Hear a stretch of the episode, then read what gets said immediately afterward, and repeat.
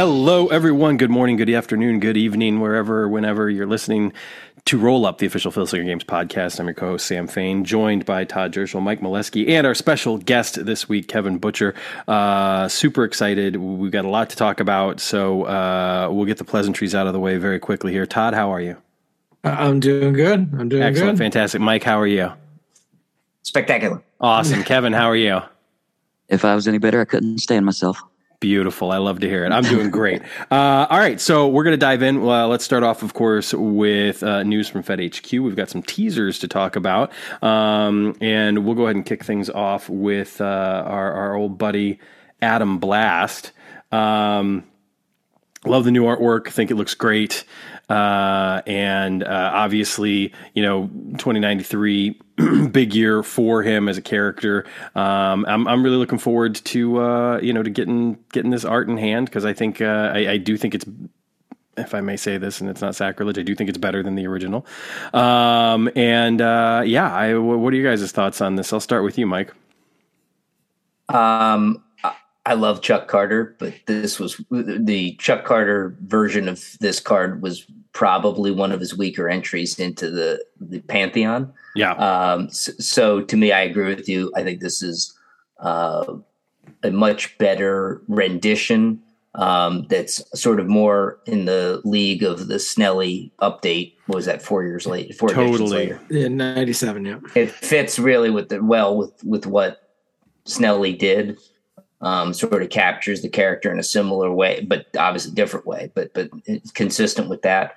I always felt that the Chuck one didn't give that heroic, you know, successor to Sam look that the way this one does. Yeah, he looks like he's got a little gas. Mm-hmm. Let's just be honest. The Chuck version, yeah, yeah, I, I would say that's probably probably fair. I um, you know, um, you never know. I mean, it, it, could just be you know he caught something on Maffey too. You know, I mean, I don't know. I mean, that it's, it's very true.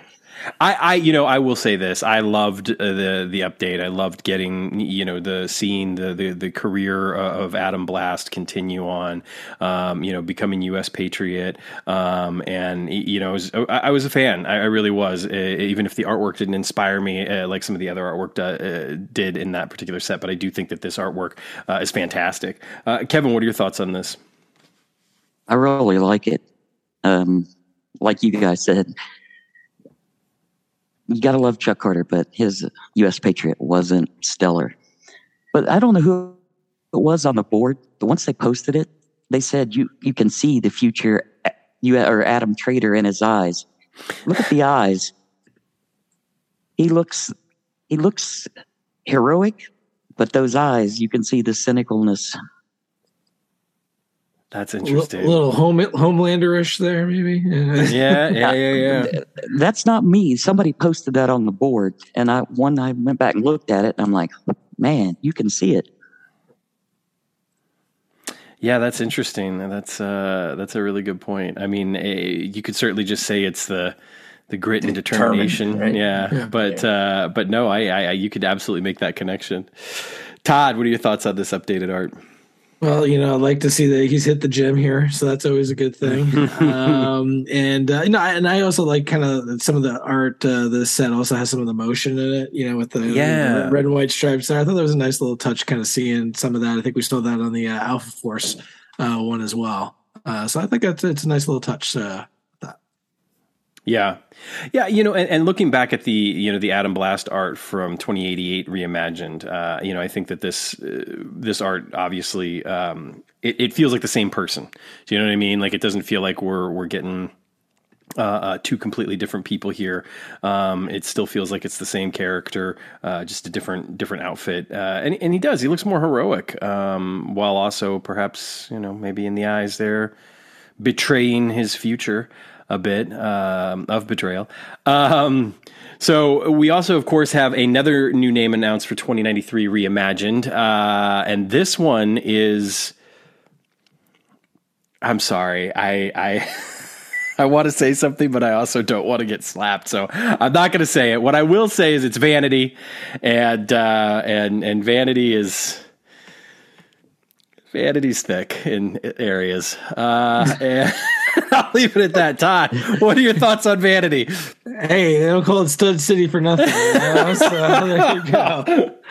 Uh, I do like the uh, sweet and sour Larry Sweeney vibe, uh, Right. going on with the the pink and the purple, and uh, you know the hairstyle and stuff. A little bit reminiscent there too. Uh, so I do like that that look there. Uh, but yeah, no, Van- Vanity's great. You know, I like to see a, a new ver- you know new version of him. Uh, definitely, uh, definitely pretty cool.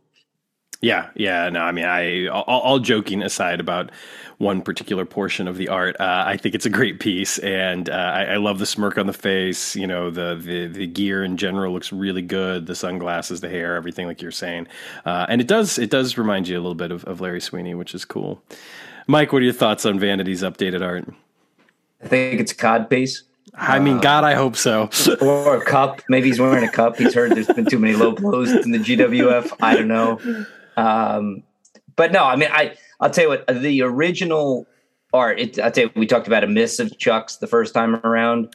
Yeah, this was a great piece of art in the original set, and I think you know, which I, to be honest, it was one of the ones I was worried about. You know, when you whenever we redo these, you know, in color, you're always like, wow, what are people going to say vis-a-vis this one versus the original? The nice thing about this is I think it really holds up well um, when compared to Chuck's original. I Um, completely it- it agree. catch- it- it's it's a different it's a different take, right? It's not as close up, so it, it, it doesn't it's not trying to be the same shot um, and I think it, but it captures the the arrogance and swagger of vanity. Um, I think really well. So that's I love it.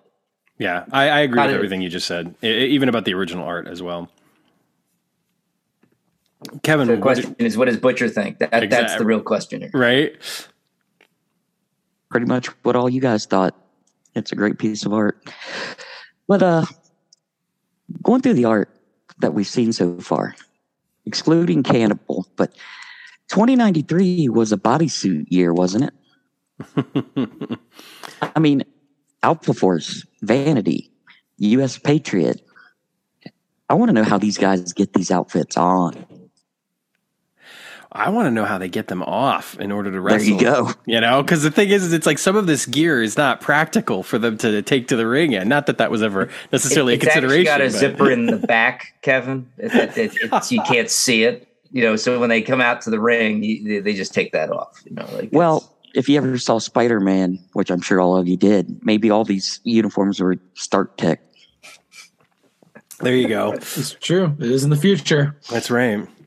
But it Nanotechnology. seems And uh, have any of you ever seen uh, Brock's dad or uh, his character Troy Boy? Yeah, yeah. That's the first thing I thought of when I saw this vanity. Yeah, very Troy Boy. Like, yeah, definitely, definitely. And Warner did the art for Troy Boy, didn't he? Uh, yeah, the one card that we had at the yeah, Galacticon. yeah, Yeah, yeah. yeah, yeah. That, that was one. I'm glad they came together. That was a last minute one, but I think I came out great there. But yeah, this I I completely agree. Yeah. Yeah, uh, I mean, I'm really looking forward to uh, this one, and and and you know, secretly, uh, I hope that we get more reimagined. I know that there's a possibility of of, of this being kind of the, the end of the road for the reimagined line, but I'd be fine with you know getting some more updated art uh, uh, for for other guys down the road uh, if it comes to fruition. But that said, I, I think that um, yeah, so far we've just gotten some really great pieces that continue. Um, you know the past few reimagined sets in particular, I think we've gotten some real nice highlights. Um, you know, Tendron being one that I, I know was a big hit, uh, and I certainly loved him. But uh, this one, this one's looking good, so I'm I'm excited to see uh, what the rest of the art looks like because I haven't I haven't seen it yet. So, uh, moving over to the uh, best of the Women Indies 2022 side of things, uh, we had the announcement of Tootie Lynn, um, and she is uh, a St. Louis native, um, where um, she is. Uh, I should just read the blurb in front of me. Uh, a trained martial artist with a first degree black belt. Uh, the skills she owned in the dojo have also served her well in the ring. Less than five years pro, Lynn has already shared the squared circle with such standouts as Mercedes Martinez, Serena Deeb, and Allison Kay. Tootie Lynn's combination of strike based offense and lucha libre style have led to her gaining quite the following. Um, she's you know she's a really really uh, uh, solid wrestler. She's done some really cool things with her character over the past couple of years, which is great. Um, and and not, not long before uh, uh, the pandemic. It might have actually even been during the pandemic. Now I can't remember. Uh, she had a pretty bad injury and and and didn't disclose it, didn't talk about it. She just kind of faded away for a minute, rehabbed, had a couple people tell her she'd never wrestle again, um, and and came back. And I'm really glad to hear it. Um, she's she's a good. I mean, she's a heck of a talent, and and I know this is somebody that you know both Zeke and I in particular really wanted to make sure was included in this set. He signed her uh, Mania weekend, so um, yeah, super excited, and the art's awesome. I think the art is just fantastic on this one. Todd, what are your thoughts on Tootie Lynn? Uh, yeah, so Tootie, I was not overly familiar until you know the Zeke, but I know Zeke was a big proponent of her. Did a little looking into her, and yeah, I was definitely very impressed. Uh, I know kind of the uh, hair up uh, uh, in the picture here is what I saw with a lot of the, her promo shots, but apparently, like it threw Zeke off because he's used to always seeing her with her hair down. So uh, that, that, was like the one thing he was like, "Wait, that's too." I'm like, "Oh no, no, okay, I got it." But uh, no, definitely a cool character. You know, she's got some great gear and stuff. Uh, was the little blue dragon is her nickname there? Yes, so yep. has the dragon tail on there and the little dragon wings on the on the uh, tights and whatnot. So yeah, definitely, definitely a very cool look that she's got, and uh, yeah, no, very, very glad to have her. And I know she's doing a lot more, uh, a couple more national things right now. So uh, hopefully, you'll see a lot more from Tootie coming up. Yeah, uh, she also sometimes wrestles under a mask, uh, which yes. is which is which is pretty cool as well. Uh, um, honestly, I can't speak too much to if her style changes that much under the mask um, because I've not seen her uh, wrestle under the mask. Actually, I've only seen her uh, maskless. So, um, but I know that that is a kind of a part of the character. So, who knows? Maybe down the road, maybe we can get some uh, some alternate art. Get a get a masked Tootie Lynn. There you go. Uh, Butcher, what are your thoughts on Tootie Lynn? Great reference art. Warner nailed it. I mean, I don't know her, but I looked her up after, and there was a lot of people I didn't know before, and now they're doing some big things. So any name you can get for the game is a positive. Absolutely. Absolutely, yeah, and and you know we're very fortunate, obviously, with this women's set to have all of these new names. Um, some of whom we've been waiting for a while to you know to get in the game, uh, and that that next name up uh, is Miranda Alizé. Um, what a great name! I mean, she's uh, you know been around now for about eight years or so. Uh, uh, started off down um, in Houston, um, was trained by Booker T, uh, and has worked with people like uh, Kylie Rae and Nicole Savoy, um, uh, Hudson Envy, Tessa Blanchard, a number of, of women that we uh, that we have in the game already through our Shimmer sets and, and, and other sets as well. Um, she's also worked, of course, in WWE um, as a part of the Mae Young Classic 2017. Um, she went out in the first round to Rhea Ripley, but um, I mean, I don't think there's any harm in being beaten by Ripley considering the trajectory of, of her career. Um, she has also done the excursion to Japan, where she worked in Stardom for a while. Um, I've seen her uh, in person at uh, at some Shimmer events uh, here in, in Chicago, um, and she's she's great. I, I think uh, you know she's done a, a, wonderful job, and she's been all over the place. She's she's done Impact. She's you know did a match on Dark or a few matches on Dark. So um, I, am really excited to have her in the game. Um, yeah, I think uh, it's another great addition, and, and she's certainly I think for a lot of people will probably be one of the standout names of the set. I'm not saying that like she's a headliner or anything like that. That's up to you to decide. But I, th- I certainly think she'll be probably one of the more recognizable names uh, in the set. Uh, Todd, thoughts on Miranda Alizé?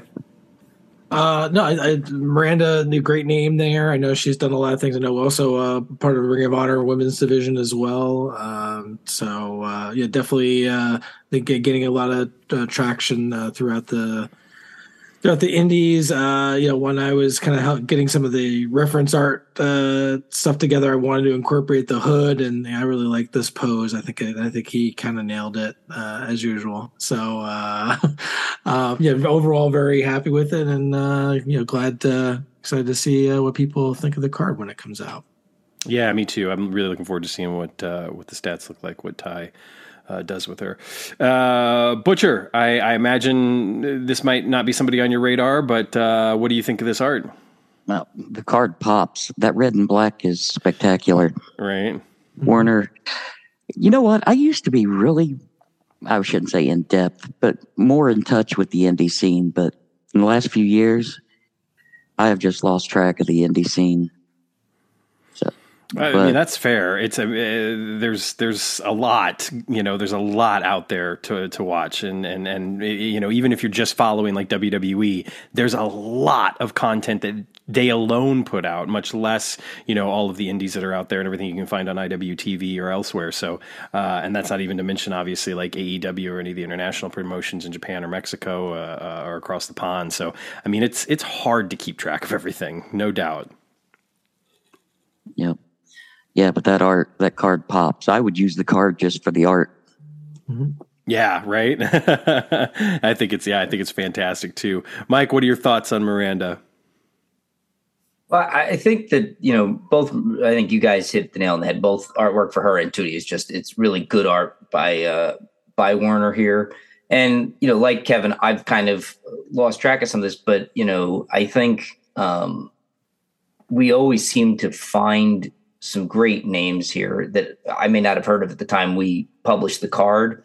But you know, you you watch WWE, you watch AEW. I mean, heck, half the time with AEW, the main event is all people who we have indie cards for, right? So it's it's neat how some you know we, we really you know and this all when Todd started the whole Legends of the Future idea years and years ago. The idea was to to get these people before they were big names and you know to see where they where their careers take them. And and you know I, both these women have already wrestled with some greats. So i think that there's obviously um they're I, mean, I don't want to say they're not accomplished yet but i think they may their accomplishments may become more well known in the future. So i think that's the cool part about these cards Yes, yeah, I completely agree. You know, the, the interesting thing is that um, with uh, you just look at, at the last you know couple of years alone uh, of indies releases, and you know I think that that that original vision has has remained true because there are so many of these names that have gone on to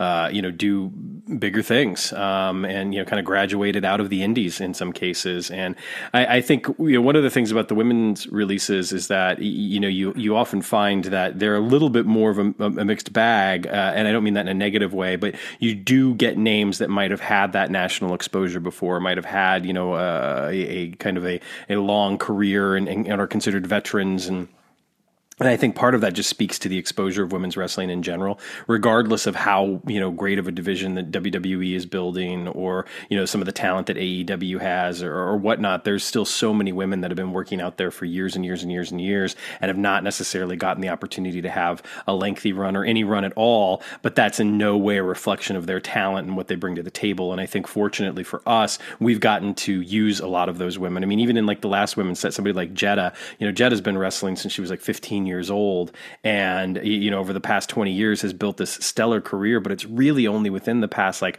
5 years or so that she's started to become you know uh, I think this really big name over in the UK and you know that's why she's pro wrestling champion now but I, I think that um, you know this set it's interesting because again, you kind of get a, a, bit of a combination without tipping the hand too much. That there's, you know, there's some names that, that have been signed for a while now. Like Ty signed, you know, I think there's one name that's going to be in the set that Ty signed like quite a while ago. And then there are some names that literally, you know, there might be one name that got signed like last week. So it's, uh, you know, I mean, yeah. Uh, so, so it's kind of cool, you know, the way that that works out and, and just the, the, the way that the talent in general, um, kind of comes to us and, and when they, they come to us or when we snag them anyway. Mm-hmm. Um, so that's not all, of course, from Fed HQ. There's also some potential exciting news here. It was written on the format uh, by the tournament master himself, and I'm just going to read it as it was written on the format so that we can discuss it here. It says, "News from Fed HQ: Fall Legends release." Why, maybe. So you know, for uh, for this uh, full release cycle, we did mention uh, at Collecticon we got War Games 2093. Uh, which we've you know announced you know showed half about half the art there uh, the women of the indies set but uh, you know, nothing on the legend side. However, it does look like we will be having a a legends card that will be available uh, this fall as well. So uh, you go single special edition card. Uh, there is a reason behind it, and uh, all will become very clear on pre-order night, uh, which is uh, going to be September sixteenth. So we will announce uh, that name then and uh, find out more about the card and and the circumstances around that. So That's all I'll say for Exciting now. stuff. Unless Butcher, what Mike do you has think? anything else he wants to add. What do I? You, you know what I think? Who is it? for, for a five hundred dollar donation to the TNT Hall of Fame.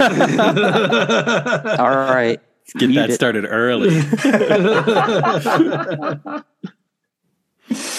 Uh, But yeah, watch your PayPal, Mike. It might be coming through.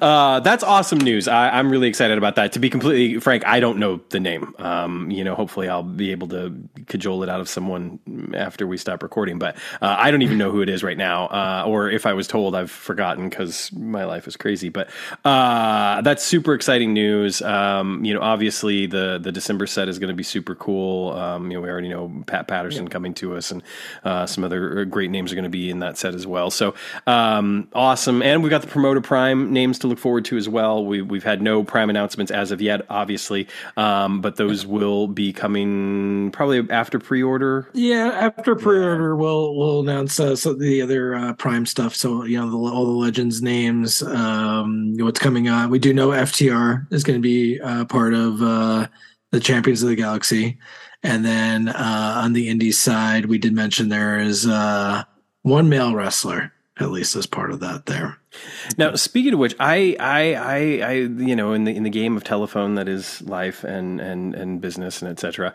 Uh,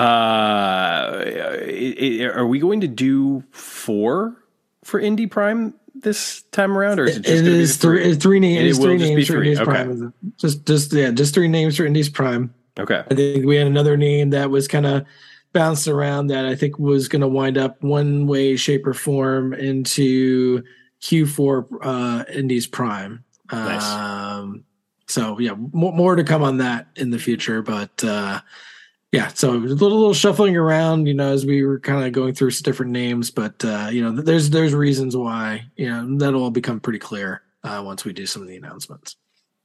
Awesome.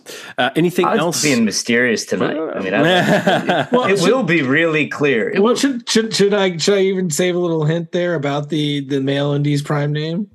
I won't give I won't give too much, but I will say it. it, I, it- since you were so mysterious on the on the the legends thing, I think you can give the people a little bit. okay, I'll give a little bit there. I will say, you know, since we just released the uh, Impact Pro Wrestling set uh, this past, uh, you know, in, in, in July, which you know technically is part of Q3, uh, we thought it would be nice to follow up with a uh, wrestler that has, uh, you know, definitely a lot of experience within Impact Pro Wrestling, and will fit very, very nicely into your Impact Pro Fed. So, um, you know, Pariah, look out! You got a new entry coming into your Fed. It's a great name. It really is. Um, nice. Well, that uh, I, I think that kind of takes us to the end of, of any of the news and notes from Fed HQ. Uh, It unless does. tournament masters or anything else that uh, that you were going to. Mike, uh, Um, no, I don't. I don't think so right now. I think as far as the releases, that's it. This, this Kevin has Apparently, something. apparently, as I say, Butcher has something for Fed Apparently, HQ. Butcher's got I, I, I don't know what something. it is. No. Something else I'm missing. I just want to know what Mike's doing. Is there another CWF set coming soon? We got to save some stuff for the upcoming. You Butcher know, trying to virtual break cons, you know? news I, here. yeah, I know, right? This is great. He's taking my job. Like I, I don't have to do anything. I just it's it's been really quiet on that front. So I was, and Mike ain't one to be quiet. you know, I, I'm I'm I'm building mystery, Kevin. Um, I'm gonna I Sarah will say that there will probably be an announcement. What do you think, Todd? Should we make it at the uh, October? Think Yeah. we should make the is October be a virtual con? We'll make an announcement on on on Future Shock uh, in October. But it it is continuing. It's not like we're going to announce it's not continuing. It's it, it is continuing. So Yes, yes. That's fair. Speaking of the virtual con in October, uh, Todd, uh, any details that you would like to share with the uh, the wonderful people listening to this podcast?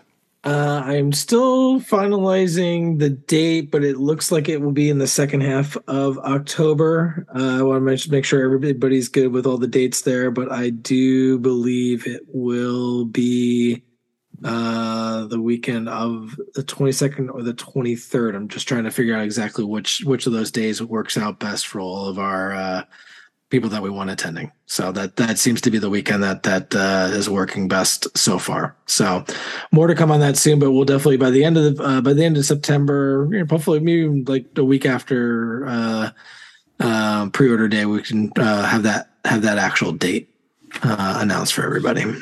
Fantastic. Um, I'm looking forward to it. Uh, you know, I, I, I, think that's really all I can add to that right now. But I mean, I'm looking forward to. It. I'm looking forward to the news. I'm looking forward to hearing more about what's in the future for Future Shock. Uh, thank you for asking that question, Kevin. Uh, but uh, look, we we would not be good hosts of a wrestling related podcast if we didn't at least talk about some of the things that happened this past weekend. Because if you're listening to this, you're probably aware some poop went down. Yeah, kept it PG, uh, and, uh, and, and we certainly want to talk a little bit about that. We're, not going to talk too much about it because I don't know exactly how much it deserves. But uh, that said, in addition to uh, the poop, there was also uh, just a heck of a lot of wrestling in general. Uh, you know, WWE put on like you know three shows over the course of like three or four days. GCW had shows, and of course AEW did Dynamite Rampage and All Out right here in Chicago. No, I did not attend. Um, it's just not in the Boo. cards. I know it's just not in the cards for me right now, unfortunately. Um, But let's go ahead and talk a little bit about the WWE side of things because one of the things that, that kind of came out of this week, um, and, and I certainly want to get to the positives, but I, but but I feel like I want to address one thing is that we we kind of saw the you know the destruction of NXT UK, um, and uh, I, I, get it you know, the, the, they've been doing whatever they can to cut costs, and that includes cutting talent.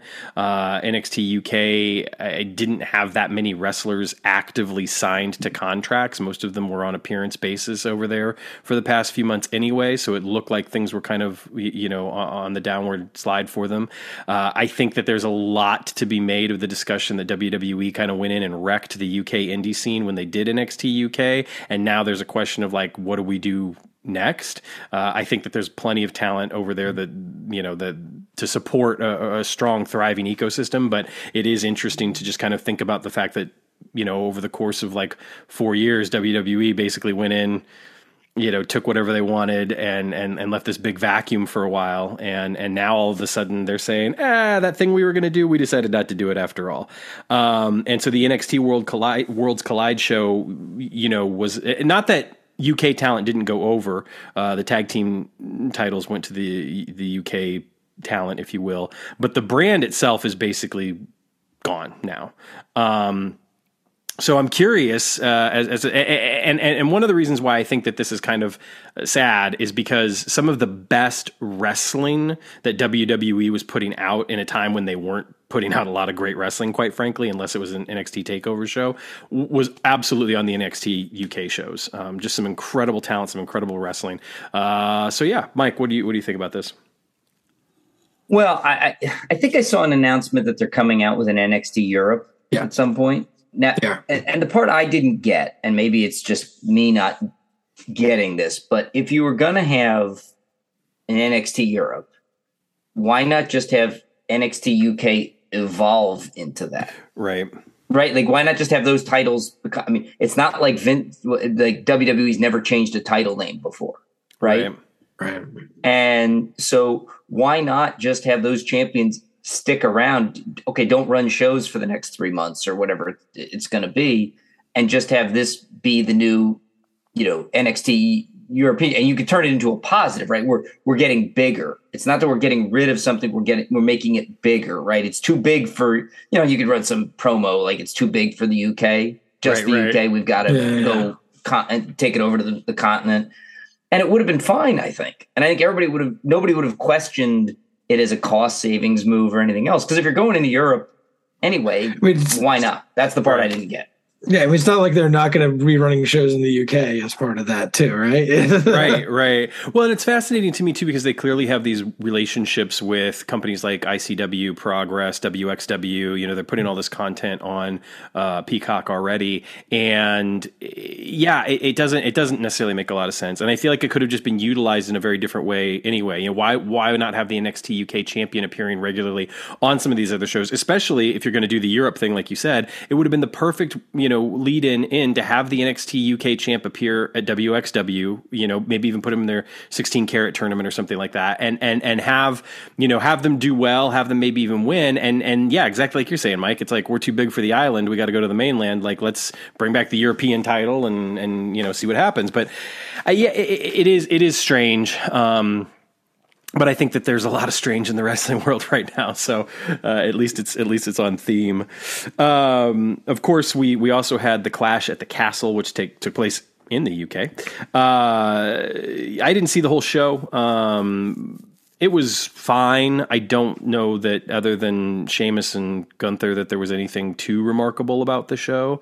Um, I, you know, I thought that uh, one of the things that was odd to me, oh, quite frankly, were the finishes of some of the matches, including the main event. Um, somebody posed a question. I saw this and I couldn't help agree with it. It's like imagine if Bret Hart would have gone over at SummerSlam when they were in Wembley. And that's kind of like that was the vibe in the stadium, in the castle, in the stadium, whatever you want to call it, uh, when Roman beat Drew. And I and it's kind of like, yeah, you promote this big show. You've got someone who's like actually the only like credible, I think, superstar kind of guy that has already beaten Brock Lesnar, mind you. Like if you were gonna do all this, why not pull that trigger? Like, isn't Drew your guy? And if Drew's not your guy, then who is your guy? And and you know what are we doing here, right? Um, and as glowing as everything has been about WWE recently, I genuinely feel that over the past couple of weeks, we've started to see some of those old cracks come back. That there are certain things that they are doing really, really well, and then all of a sudden there's these other things. And I think that the one thing I took away from Clash at the Castle is it felt like a Vince era show. And I thought that we were not in that realm. But, Sam, I think from the beginning we talked about this. It's not like Triple H was going to throw, you know, first day on the job, curl everything up in a ball and throw out all Vince's sure. stuff. There's a lot. Hmm. There's a lot of stuff that's been set in motion. And and whenever I talk about pro wrestling, I say you have to view it six months or a year from now and say before you really evaluate it from a storyline standpoint, right? So it maybe they turn this into something, right? Like that that with Drew. I, I agree though. I would have preferred to have seen like a tag team match for the main right. event where Drew could have gone over. Right. You know, right. If like if you didn't want to put the belt on him now for whatever reason, and there may be a very good reason not to do it right now, why not let him go over in the main event in a tag team match or something? Right. You know, to, and then you could say he, hey, he and you know the, the, champ have this thing going forward, right? But but it's you know he didn't pin he pinned one of the Usos or he pinned um, right somebody, right? You know, like yeah. but, but you got that there still. Right, right, yeah, it, it, it, yeah, it's a, it is a curious decision, and I and I almost feel the same way about the Matt Riddle and Seth Rollins match. You know, I I feel like Riddle Riddle losing that match, and I know there are a lot of people that would be like, "Well, Seth has been on a big losing streak lately," and it's like, yeah, but what would have hurt him to really lost the match to Riddle, especially when I feel like Matt Riddle, like he needed that win more than Seth did, quite frankly. Yeah, Todd, what do you think? Um, uh, I don't know I think Seth may probably needed the win too. I, I don't know. Like I, I, I think yeah, he he lost you know all those matches to Cody. He he needed to some something to kind of come back uh, with there, and and you know I, I, I did not watch the show. Uh, Saturday afternoon was not a time I was able to to get away, and unfortunately, with everything else this weekend, uh, it was tough for me to make it back uh, to watch. I did watch a show on Sunday, which you know should come as no surprise. But uh, so so I don't know exactly how it all ended there, you know. But you know, I, I, have to think that there's probably still something continuing between those two. And, oh, for sure. And Riddle will, you know, I'm sure Riddle will get his, his his due, but I think Seth probably needed to get the upper hand here so that Riddle can kind of come back is, is my thinking. So that one I was okay with. You know, as far, as far as the whole thing with Drew there, I mean, unless you were splitting apart the titles, because I know there is the upcoming draft and stuff like that. If you did something where it's like, okay, you know, the just the WWE portion is up here, and you know, which that doesn't look like they're going to do. So you knew kind of going in. I mean, they're not going to take it off of Roman yet So it was kind of a damned if you do, damned if you don't kind of thing with that. And, and I kind of agree with Mike that yeah, it would have been nice to see him go over in some way, shape, or form. But yeah, it's kind of tough when you have some of these you know singles matches, and you know, and it, it doesn't really seem like you can kind of really please everybody and kind of you know book towards what you're trying to accomplish with maybe the upcoming draft with you know the big huge wrestlemania coming uh you know next year in, in la which i'm sure is going to be a big thing for roman then you know. It's a lot of things still to kind of juggle that yeah it's tough to do everything right now yeah right right. Butcher what do you think about uh some of the the goings on in wwe the dice don't lie how do you book when the dice don't cooperate? Because when I was just thinking about this, Aethra and Overmaster going for Monolith's title on Aethra. You know, you roll the match, Monolith wins. It's how you book it after. Mm-hmm. Yeah, no, I mean that's that's a, that's a great point. It really is. I, I I think that the the thing is is like when you're when when you have this opportunity, especially I feel bad for Drew in general because when Drew had his big moment, it was to an empty arena. Yeah. You know, and that yep. should have been in the middle of 90,000 people worked, not shoot, but 90,000 people, uh, uh, you know, screaming and cheering for him as he put down, you know, Brock Lesnar. Um, so there's a part of me, I think, that just still wants him to get some sort of moment like that. And the moment that he would have gotten there would have been even better, I think, than the, you know, imagined a moment that could have been when he beat Lesnar. So I, I, I, guess that that's kind of where I come from on that. But you're absolutely right. You know what what happens next is everything, and and I think that you know the way that we are today, you know, culturally and, and, and as, as, a society is that oftentimes it's the same thing with television shows nowadays, especially because of streaming and being able to binge watch everything. You, you, you want that instant gratification. And not only do you want that and expect that, but when you don't get it, then you judge as opposed to waiting to see what might come next. Um, and, and, and I think that, uh, that leads us perfectly into, the three ring circus that is currently AEW. Now, I'm going to say this just to get it out of the way. Nobody knows what's going on right now. That needs to be understood. Nobody knows what's going on right now. Anybody that says they do is lying. Unless not even Dave Meltzer. I mean, I don't know. I wouldn't even say Tony Khan knows what's going on right Probably now. Okay, completely. Like, so l- let's talk a little bit about All Out. Uh, the show was probably one of the weaker AEW pay per views. Um, the, the, it did not have the same flow. It did not have the same, you know, we've seen shows before and I know they've gotten criticized, uh, for this fact, but I always love them. We've seen shows before that have been like just banger after banger after banger, just awesome matches, great stuff, good payoffs, surprises, the whole nine yards. This felt more kind of like your traditional show, you know, your traditional pay per view show, almost like an old school mania in the in, in the fact that you had a couple matches that were like sub five minutes, you know. Um, that was a surprise. yeah. Now the big matches, the trios match was phenomenal. Absolutely phenomenal. Um, I don't know if it was better than Sheamus and Gunther, but it, it was very different than Sheamus and Gunther, obviously. So you know, whatever. Uh, the main event was great. I thought that Punk and Moxley had a great match.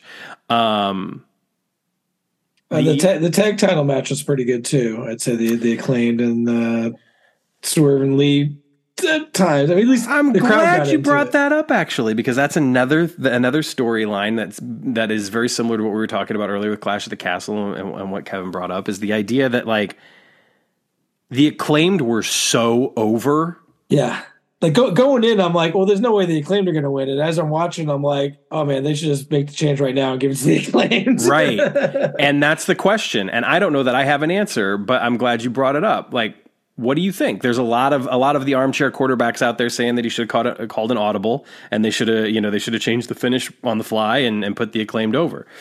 What do you think, Todd?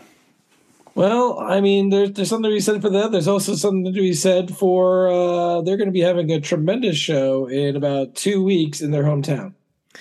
That's right. so there you go. you were yeah. talking about putting it, you know, giving them the hometown moment right? I mean, we just got through that, right? Right, Where, right.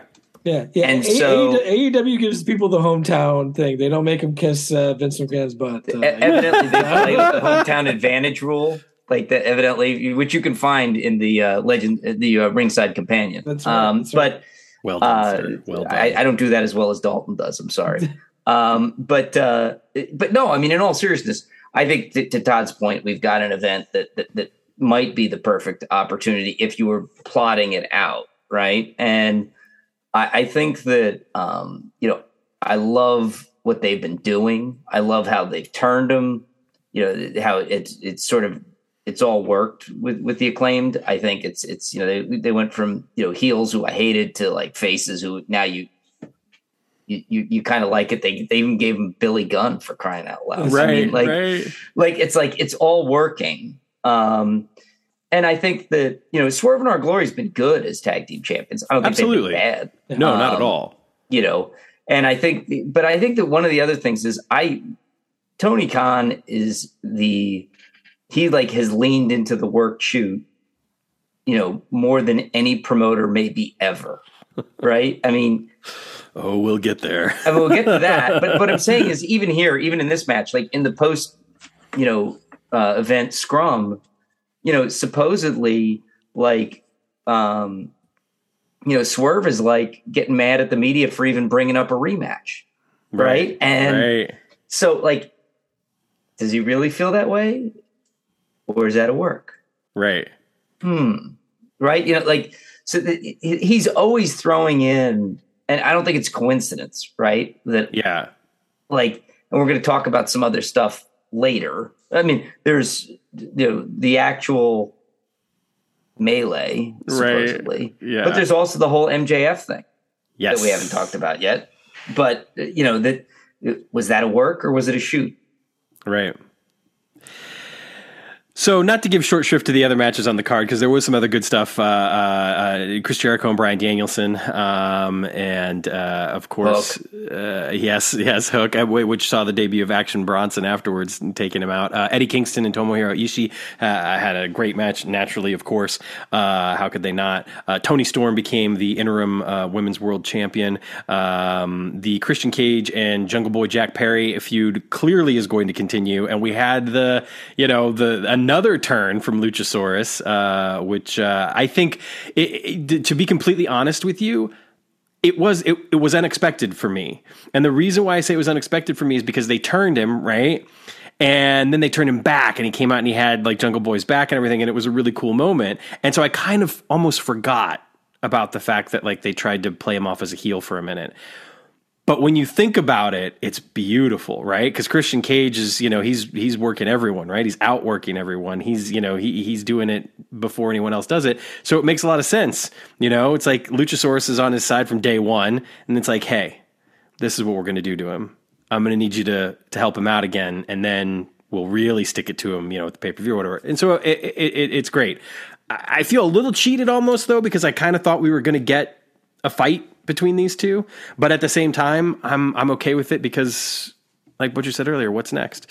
Yeah. Um, Anyway, either that or Luchasaurus is hanging out with Paul White too much, you know, backstage. I don't know.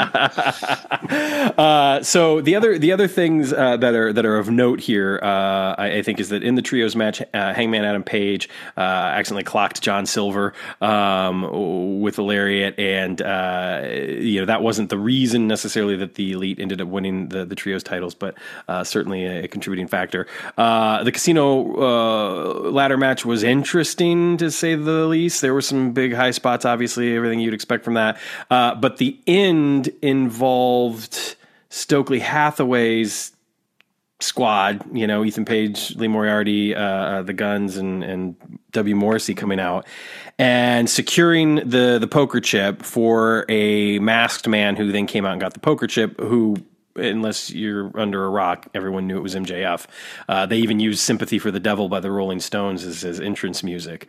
Um, so that played in, of course, to the final image of the pay per view, which is as CM Punk wins the title. Uh, we get this little video package that involves a voicemail left by Tony Khan, uh, giving an ultimatum to someone who we still don't know, but of course we do know that it's MJF.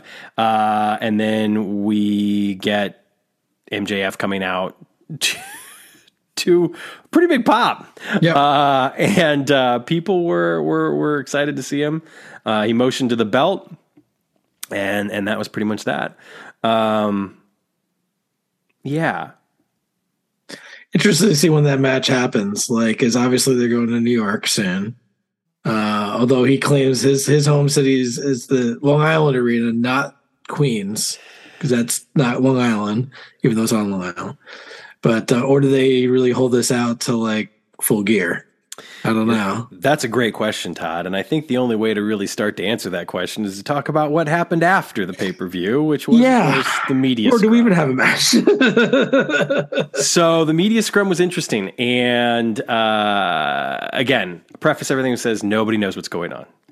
Uh, as Mike said earlier, Tony Khan has embraced the work shoot. MJF is a perfect example of that, right? Um, Punk sits down, eating some delicious Mindy's muffins, by the way, which he's right. Mindy's is top notch. Oh, they make a hot chocolate that will just knock your socks off. Anyway, uh, so he proceeds to answer a question that wasn't asked about Colt Cabana and just lays into him, you know. And, and a lot of it is stuff that people kind of already knew, but he does he does throw some new nuggets out there, including the fact that apparently Colt shares a bank account with his mom, which you know whatever. Uh, and then he proceeds to lay into the executive vice presidents and Hangman Adam Page. Uh, I mean, pretty viscerally. If you haven't seen it or seen highlights or something, you should check it out because it's. I mean, I've never seen anything like it. To be completely honest with you, um, and then when he's you know when he's done, uh, he he takes off, and you know Tony Khan is is left to kind of figure out what's next, which was Swerve in their glory, and then uh, uh, uh, Chris Jericho came out at one point, and then Toni Storm came out at one point. While Jericho was leaving, he leaned over uh, to Tony Khan and said, "Hey, some stuff just went down. Only he didn't say stuff, uh, and and we should talk later." Uh, the stuff that he was referring to is allegedly, and I don't care what anybody says, it's still alleged. Uh, the Bucks and Kenny Omega came to Punk's dressing room, uh, kicked in the door apparently because Punk wasn't answering the door. Uh, Punk apparently knocked out Matt Jackson uh, with some punches.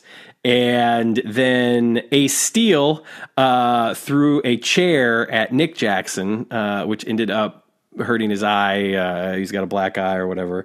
Uh, Ace Steel apparently pulled Kenny Omega's hair and bit him, which now I feel like I'm describing a fight at a toddler's playground or something.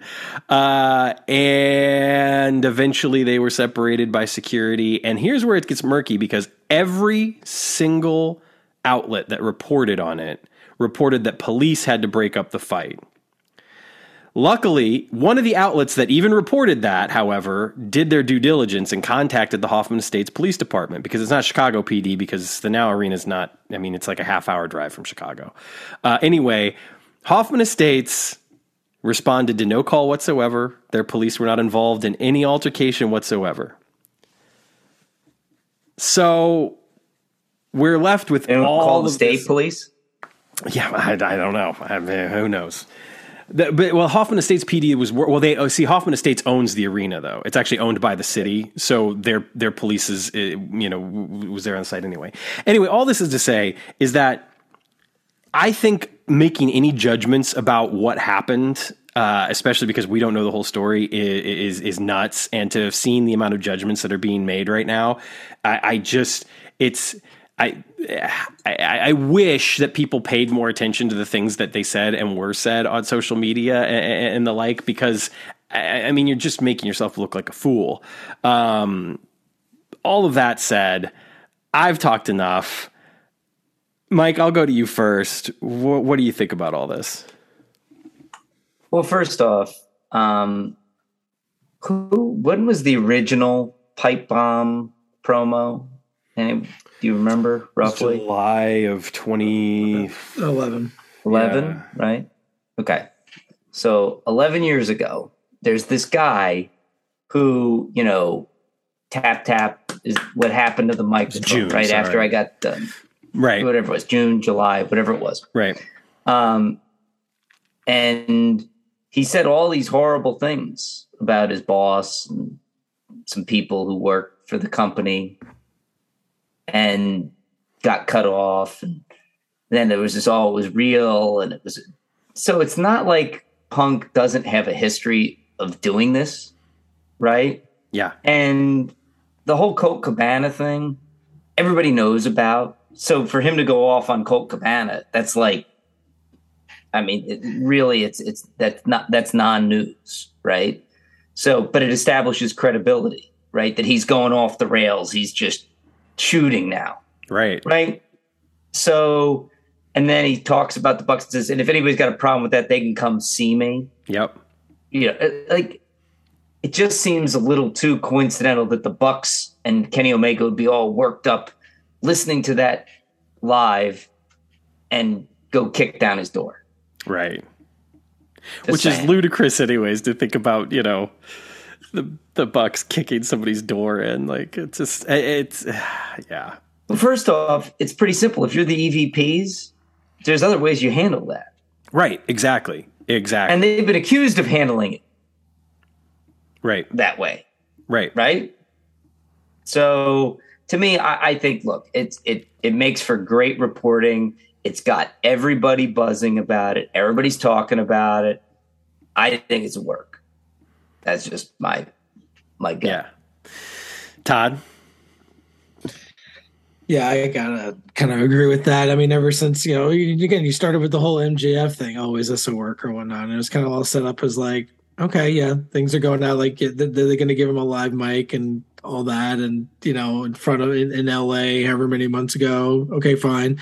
But unlike uh, like a couple of years ago, after the you know the you know was it Punk winning the title and leaving and whatnot? It didn't come back two weeks later. It came back two months later, kind of build it up, make it for the next big event, and kind of lead into the fall, which is where I kind of thought it was going to go all along, which is the case. But at the same time, I think you know they see that all right, there, there's a new style of kayfabe these days. And you know it, and it's working the working the dirt sheets a little bit. You know, trying to get that buzz there why not play into that? You know, get get your buzz that way. I mean, people want to still kind of believe what's going on is is real, and so we're have to, you know not sure what's real and what's not. And I think playing into that, what's wrong with that? You know, especially Yeah. with this crowd. You know, the crowd that they're they're going for. Right, right. Well, and that's the thing that's fascinating to me is because there's so many people that are, you know, that are just being, I mean, it, it, the, the certitude with which they're approaching the situation fascinates me because there's no way that anybody knows exactly what's going on except for the people that were in that room, right? And so anything else that we're hearing right now is just purely hearsay, and they're making these these ironclad like judgments on these human beings uh, who are performers, you know, uh, uh, and it's just it's it's mind boggling to me. Um, yeah, I- you know, look, I, I'm going to be completely honest. Uh, uh, I'm not going to say whether or not I think it's a work or a shoot, but uh, I, I don't know. I'm interested to hear what you have to say, uh, Butcher. What do you have to say about all this? I really don't have an opinion on it. I'm sorry. Uh, I don't know. I just don't. In all my, my honesty, I don't think CM Punk's a good person, but that's just me. I saw him at a local house show, and somebody, cause a buddy of mine, his brother wrestled a local Carlton Kaz, small time wrestler, and one of the other wrestlers, they called him out, called him Phil Brooks, you know, and he went ballistic. And when he's in the ring telling the fans he loves it, he's doing it for them. I'm calling bullshit. Because I, I mean, yeah, you don't want to be called out by your real name if you're, but his reaction to it was less than stellar. He made a complete ass out of himself just because somebody called him by his real name. You're not the first person I've heard say that uh, before. I yeah, I mean, uh, look, all all I'll say is judging as performers, right?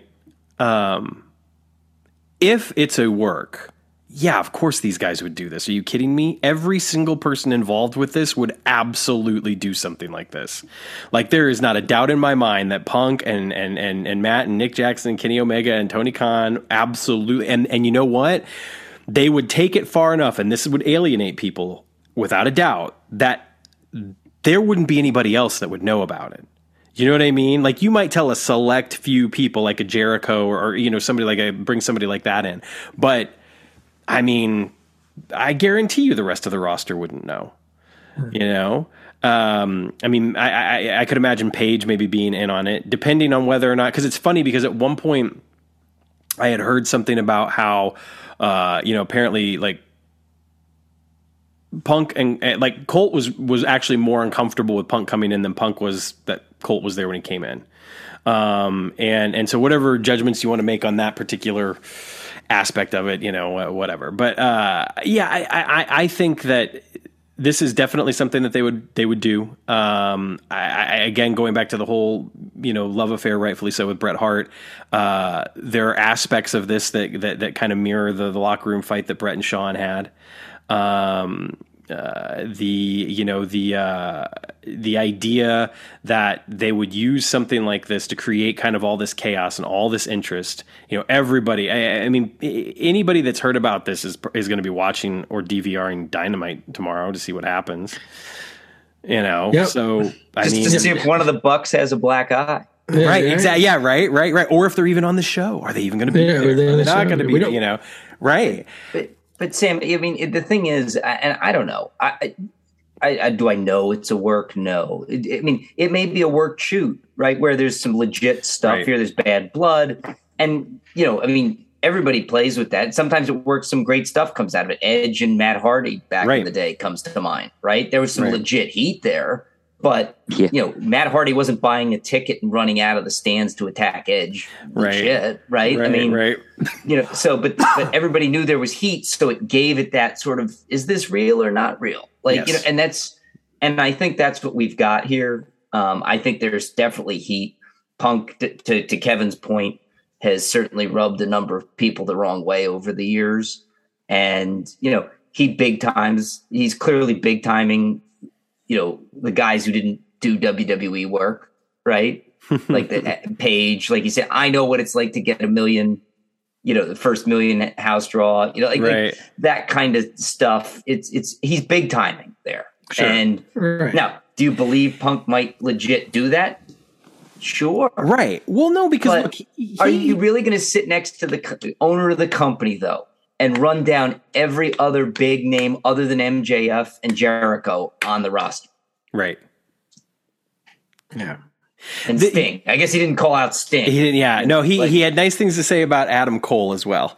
Um. Uh. So that was about who, it. Again, but, who again? What worked at WWE? It's right. not like they haven't done that to, you know, right, well, right that's the other thing is I can't remember who said this, but somebody said something about how they really wanted to know what Kevin Nash was going to have to say about all this on his podcast because, as far as they're concerned, CM Punk just started what to do what they had wanted to do but never got to do in WCW, which is basically organically create, like they said, this division between the you know these two sides of the company and, and who's going to win out, right? You know who's going to get to keep their job, basically. Um, now let's flip it around. It's a shoot. If it's a shoot, like I have very, very mixed feelings about the way that it went down because everybody knows that Punk is an arrogant prick, right? Like we've we've pretty much all had that same, you know, we, we've we've we've seen that. Uh, and I've never met the guy, but right. For every account, yes. yeah. Uh, uh, so he goes out there and he says all this stuff. Now, if you're people that have known him for like you know 15 years or whatever like matt and nick jackson have uh, and are friendly with him you know friendly enough to like text him when you're getting ready to do all in and say like hey you know do you want to come back and make some money with us or whatever? Like you know eh, you you know this about him right? Uh, and you're an executive vice president of, of, of a multi-million dollar company at the same time. You don't storm into somebody's dressing room yelling and screaming at them when it's like you know a three on one or three on two situation. Like that's it. If i'm if i'm the boss and i do that like the optics of that would be so awful right? Now at the same time that it happened that it didn't happen in his dressing room that they ran into each other you know somewhere backstage area. Like there's The other thing, the other kicker that gets me is that it's being reported as having been like a five or six minute fight, and I'm just sort of like, have you ever seen a five or six minute fight? Like it would have taken Punk like you know what, like three seconds to throw a few punches and drop Matt Jackson. It would have taken another like twenty seconds for the Ace Steel Kenny Omega stuff. Like, I mean, he he didn't fight long or often, but he did train to fight in UFC, right? Right. I mean, so you, those, no, Yeah. no. Yeah. So anyway, whatever it is, it's again. There's a lot of interest. Uh, it- it's it's one of those things. I told Todd at a text message. It makes me a little uncomfortable, eh, honestly, in a way. Like intellectually, I can wrap my head around it either way if it's a work or a shoot. But like on this weird emotional level, it, it, it's kind of unsettling. And if if it ends up being a work and they pull this off and it's awesome, all I can think is how brilliant, how brilliant that they brought something like that back into wrestling. Because the only other times when I have felt that way about professional wrestling have to do with a bloodletting, quite frankly. Something uncomfortable and awkward that goes wrong in the ring, or you know what I mean? Like, not about a storyline like this. And so if they play it off right, like, it, it'll be brilliant. It'll make them, you know, another million dollars, and you know, Punk can retire peacefully, and that'll be that, right? Like, you know, we'll see what happens. Well, if it is a shoot, I got a solution to it. Okay. Tony Khan can just give Mike Molesky a phone call and give him a job. Because Mike Molesky, there's nobody better at muzzling people. I mean, if it's a shoot, I think that the, the truth of the matter is, is that there's every likelihood that the consequences involved here are going to involve somebody losing their job uh, or multiple people losing their job. I mean, I think that I, I, I, I there's also a part of me that thinks even if it's a shoot, maybe that doesn't happen, right? Like, how can they it work it? If, if Well, it is a exactly, shoot, they right? work it. Yes, it's, exactly. It's like nobody's going to leave millions of dollars on the table. No. A- Ace Steel could easily be the fall guy here based on all the stuff you show. Like he had, you know, it's- he was already set up to just be a short term thing, but it's like, oh no, this, he's fired because of this, and, and it's like, okay, if, if, it, if it's a shoot, Ace Steel's gone Right. oh sure, yeah, because that's always the person who takes the fall, right? Sure. I mean, Sure. The other thing is too is it's like it's also being reported that like we're we're gonna get out of this in just a second, but it's also being reported that apparently Kenny Omega and CM Punk like you know stayed up into the wee hours trying to hash everything out, but couldn't come to like you know any sort of agreement or whatever. And I'm just like. If this guy's best friend just bit me and pulled my hair and threw a chair that almost, you know, destroyed the face of one of my best friends, and I'm he not going to knocked sit out my here- other best friend. yeah, and he knocked out you knocked out my other best friend. I'm not going to sit here and have a powwow with you. It's it, the reporting's all over the map. and we and we know with CM Punk, there's no substances involved. Right, convince him to do that. Yes, exactly, exactly. Nobody's like, hey, just you know, why don't you guys sit down together, have a couple drinks, and hash it out. Anyway, it's it's wild, it's crazy. It, it, it it's uh, you know, is this if it's a work? Is this you know, is this what like Brian Pillman would have done? Right? You know what I mean? Like, if this is a work, is this you know? And that's the other thing too that people forget is like CM Punk sat under the learning tree with Paul Heyman. He learned TV. He learned how to write TV from Paul Heyman. He like this is something that Paul Heyman like is sitting at home right now, you know, and just hoping that it's a work because it would be genius. It's uncomfortable and weird right now, and I don't know what to think, and I don't know if I like it. But again, you pull it off, and it's and it's genius. So we'll see. We'll see what happens. We're we're you Floyd know. Mayweather is sitting somewhere in Las Vegas, smiling at this right now.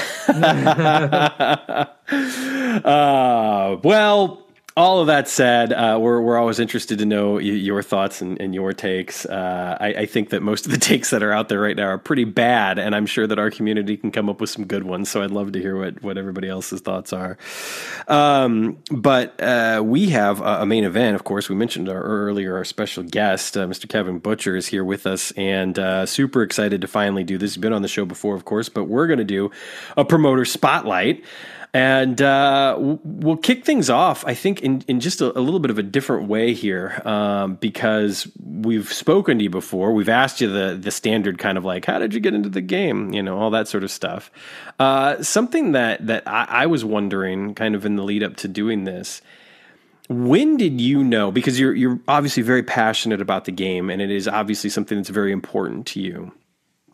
In your experience, you know, you get the game, you're playing the game, you're enjoying the game. When did it become clear to you that this was going to be something a little bit more than just something you did on a you know Saturday afternoon or whatever.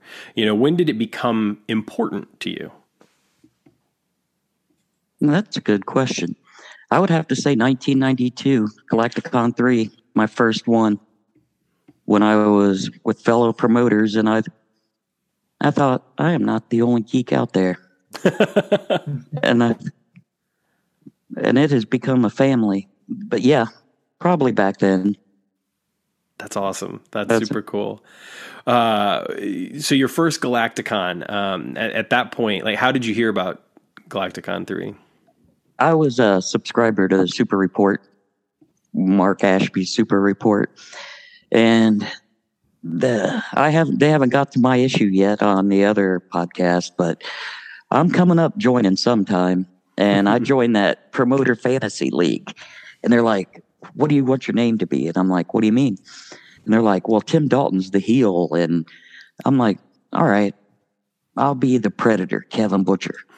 so that that was my character name in that fantasy wrestling federation. So ever since then, everything I've ever done has been Predator Promotions. Nice.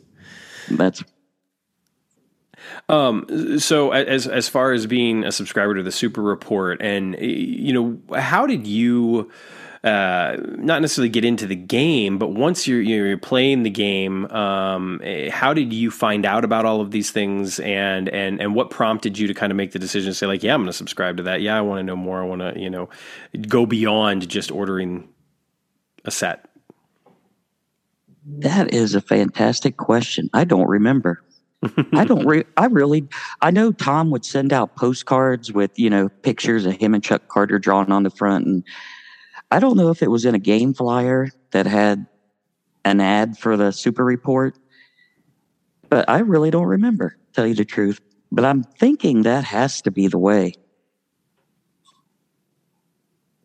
Nice. I, yeah, you know, it's funny that that that would have been before uh, my time in the game because you know I didn't come to the game until 1994. Um, so, you know, talk about some of the early days of, of playing the game for you. And were you strictly by the book, or were you already starting to kind of, you know, create or you know do do some different things um, with your Fed? Straight out of the gate, I was just strictly by the book. We just, me and a buddy of mine, we've played it together, and we played it for ever. and then eventually I just said, you know what? He liked it kind of more than I did at that point in time back in 87. I said, all right, Don, you go ahead and take the game. And I kind of fell out of it until, uh, what was it? Invasion came out, Iron Man. And I was like, wow, this game's still going on. And I was like, I'm going to get back into this. And then that's when I found out about the first 500 sets. And I was like, and I was like, Don, do you still have that game? He goes, Yeah, I got it up in the box in my garage. He goes, I haven't. I said, Let me see it. I said, Do you still want this? And he said, No. He said, You can have it. And it was one of the first original 500 sets. so that's awesome. Um, at, at, what point, because, you know, I mean, obviously, your creations have become uh, you know important aspect of the game quite frankly through through FTR and and, and bootlegs and everything. But when did you uh, first create a character? First create a character. Well, I never had the thought until I seen other people's like uh, the NGO I missed out on Akuma because Akuma was I got him later but I don't have the original but the early 2000s started making a few guys. Sam Luptek recently showed me, and it probably has to be one of my first ones. I made a uh, a trans evolved mutant, and he. So, but after that, yeah, we just kind of. I worked a lot with Sam on his stuff. And what was my first one? Uh, trans evolved. Uh, I mean, he sounds like he could uh, team up with the Stat Creeper power, pow, power, oh, power. Sorry, power creeper, power creeper. Yep. But, um, uh, so uh, after after creating character, um, uh, did you did you know that that was something that you wanted to do more of, and did you ever kind of hope and be like, hey, you know, I wonder if there's a chance that I can get a character in the game or, or you know something like that. Because I you know for me personally I know during the early days kind of of, of of, creating bootlegs the thought was for the most part that I would be the only one that would ever use them you know? Because I, I, again I right. hadn't gone to the cons. I wasn't really uh, you know in contact with people. And then through the message boards and the Yahoo groups uh, rather uh, that was when I started to kind of finally like exchange some some characters with people and and and, and get other characters in return. But there was never this thought um, that we were going to have a character like in the game. Although, funny enough, you, you, know, Varsity was one of those characters that was introduced in that GWF hardcore group, and then of course he ends up having a card the game. So I'm curious, you know, was was it ever a thought that that would be like a goal or something that you wanted or you thought might happen, or did it just seem again that it was more for you and the community than it was for you know the the actual game? I don't think I ever had delusions of grandeur that, because like I said, I remember Sam Luptak's guys, uh, comedy and tragedy, long before they made it into the game, mm-hmm. and he submitted them in the create a character contest, and he won, and they actually got to be in the GWF. I was like, how cool is that? And I was like, but I never had delusions that I would ever have a guy in the in the GWF or FTR. Or, and when they had the FTR contest, the very first one Rob told me, he's like, you ought to submit a guy. I was like, well, I've had a guy in mind forever, but I don't really have a name for him. It's just generic because he is just a disciple of Comrade Terror. He's just, and he said, oh, I like that. And I said, so I submitted it. And I remember I was on second shift back at that time, and Rob texted me and said, dude, you won. I said, I said, what? He said, yeah. He said, Tom loved your guy. He loved how it was a throwback to the old GWF. And I was blown away. I was like, wow. Yeah, that was a For the record, that was totally blind. Tom had yeah. no idea it was your creation. Like everything went to him with no names on it. So that was just legit. He loved it. Yeah. That was crazy. Yeah, that's awesome. I mean, I, I am I love Disciple of Terror as well. I'm a little bummed that he's no longer an FTR, but ah well. Um, so uh, he'd be dominating Astarte all over the place. You know? Yes, he would. Astarte's champ. Then. Um, so uh, going to Galacticon, um, Galacticon three being your first. Uh, how many of you attended since then? You know what? It's funny you said that because your podcast was a fantastic tool. Those two you did recapping all the Galacticons. Mm-hmm. There was some that I had forgotten, and when they were talking, you guys were talking about them. I was like, "Oh my god, I was at that one." then I was like, "Wait a minute, I was at that one." But it started out. I went. I was in '92. Then I went again in '94. Then I went again in 96. It seemed like I was only making the odd Galacticons even number years. So 96, I hit a streak though. I went from 96 clear to 2002 in a row. And I don't know because Todd said his was first was 01. I don't know if he remembers. April. Todd was 2000. No, I 2000. was 01. Yeah. Do you guys? No, no, no, actually, yeah, yeah. My, actually, mine was Galacticon 10, I think, whatever that 99 was my first one. 99 okay. was your first. That's right. Okay. Okay. Do you guys remember April? Yeah. You do? Yeah. Because she went to all those with me from 96 to 1 mm-hmm. And 97 is when we had the NGO takeover. We had that picture taken in Tom's right. backyard. Right. Well, there were all and, those other women who were there. It's hard to put a name with a face. yeah, there was a lot of women there. Well, most but, of the last name Filsingers. right. Oh, dude, was such a hope of mine. I was hoping that Matthew would marry Dana. so so I could be in the Phil Singer family. but sadly that didn't pan out. Well, you know, as you put it earlier, though, it is it is a family, and uh, it is. You know, who were some of the first people that you became close to within the community? Mark. They don't Ashby, even necessarily have to be around. You know, now I'm just curious. The first person I ever talked to on the telephone, even before, was Tim Dalton. I would talk to Tim. Tim would talk to me for hours, and I, I remember telling him, "Man, you are crazy over this Japanese wrestling, aren't you? He's like, and then once I saw it, Uh, I was like hooked. But in Galacticon 3, Mike Delve Ketty, I think his name was Ketty at the time, and Rob Nadon, his buddy, they took me under their wing my first Galacticon and basically, you know, showed me the ropes and but pretty much all the guys over there, Chad, Corey, well, not Corey yet, Tim, not Stu, Dave Schaefer, Sam Luptek, uh, who else was some of the year? That's probably it. But yeah, Dave Schaefer, that's one guy I would still like to talk to. Mike says he still talks to him. Mike, is that true? But D- different Mike. oh, I'm sorry. we have two. We have a lot of Mikes and Kevin's around. So yeah, what are you gonna do? Um, no, that's But- cool. I, I, you know, I think that the relationship. One of the things that I'm certainly learning is that the relationships, uh, you know, some of the most gratifying aspects of the community in the in the game. You know, that, that kind of brings us together ends up being almost secondary to the friendships that we form, which is really really cool. This is one of the reasons why I wanted to ask, because you know, obviously you're someone who's been around a long time, and that's another testament to the community in the game is that there are a lot of people that have been around a long time, right?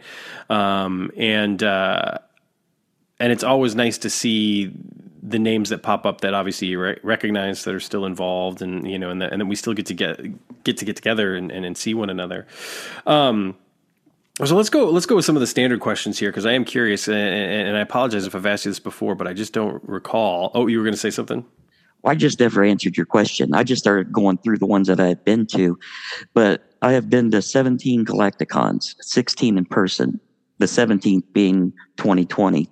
Right right nice But where were you also, won the cup? uh, 06 was an important year. Mike might remember this. In 2005, we moved to Denver, Colorado. So that I missed, but we came home in 06.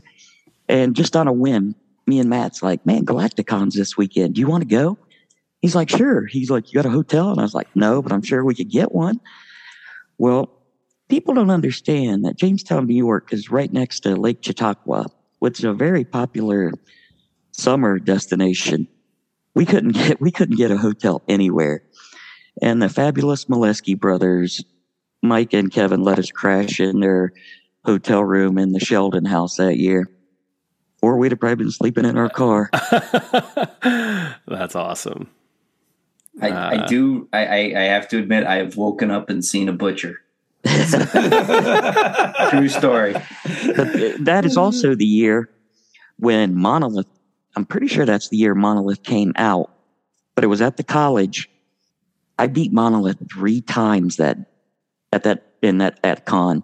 I beat him with Dr. Death Steve Williams. I beat him with Nick Bockwinkel, and then I beat him with Thunder. nice And I made Tom. He hated doing it. I made Tom sign my Dark Menace book. He wrote. He wrote to the monolith, to the monolith killer, Kevin. nice, nice. Um, hey, uh, Mike, any, any questions you got for for Butcher?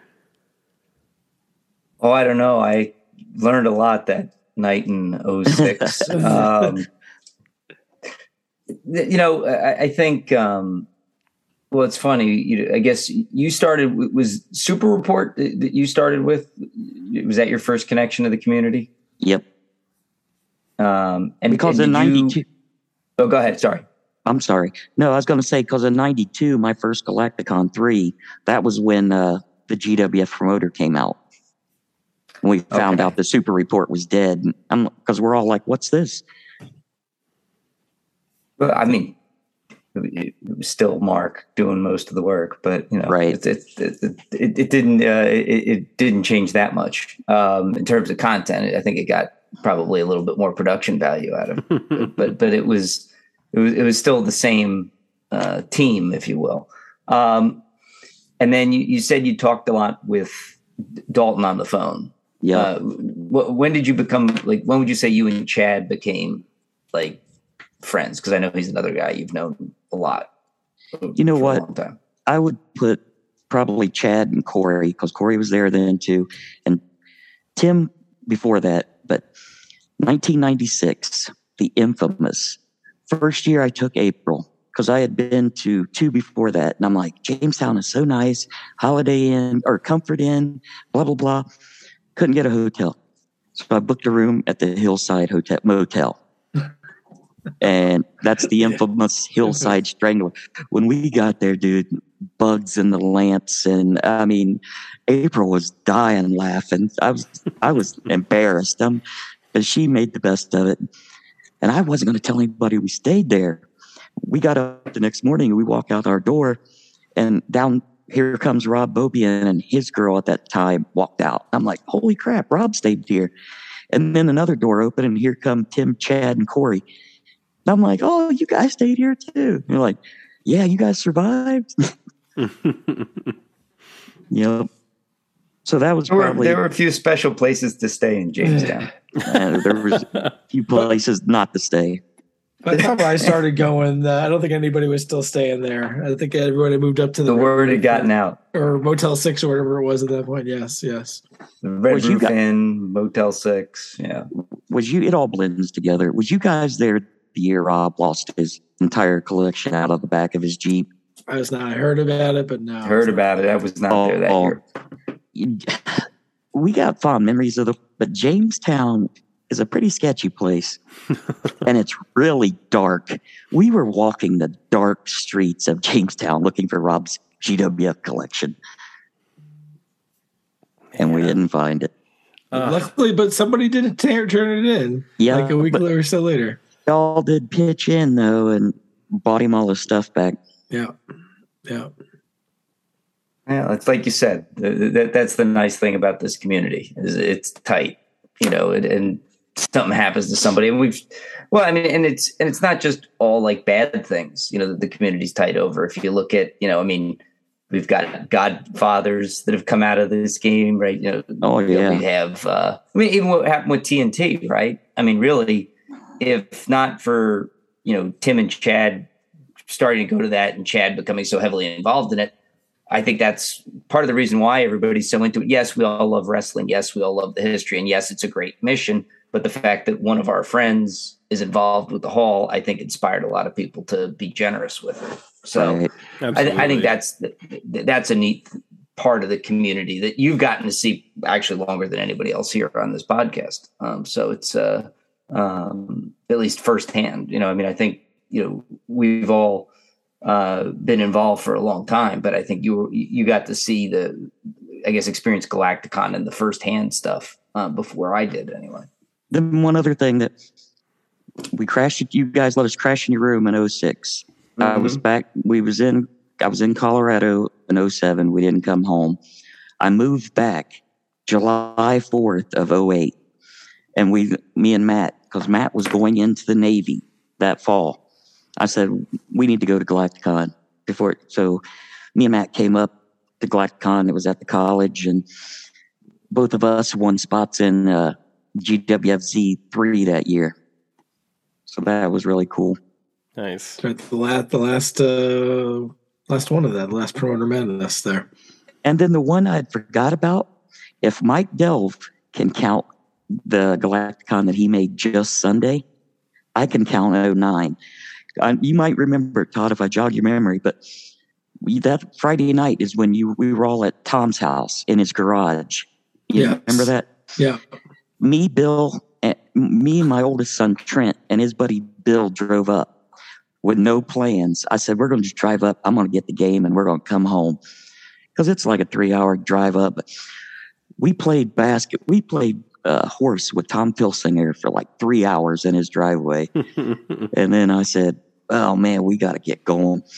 And you sold me my GWF set, but you said the Legends I'm not selling until tomorrow.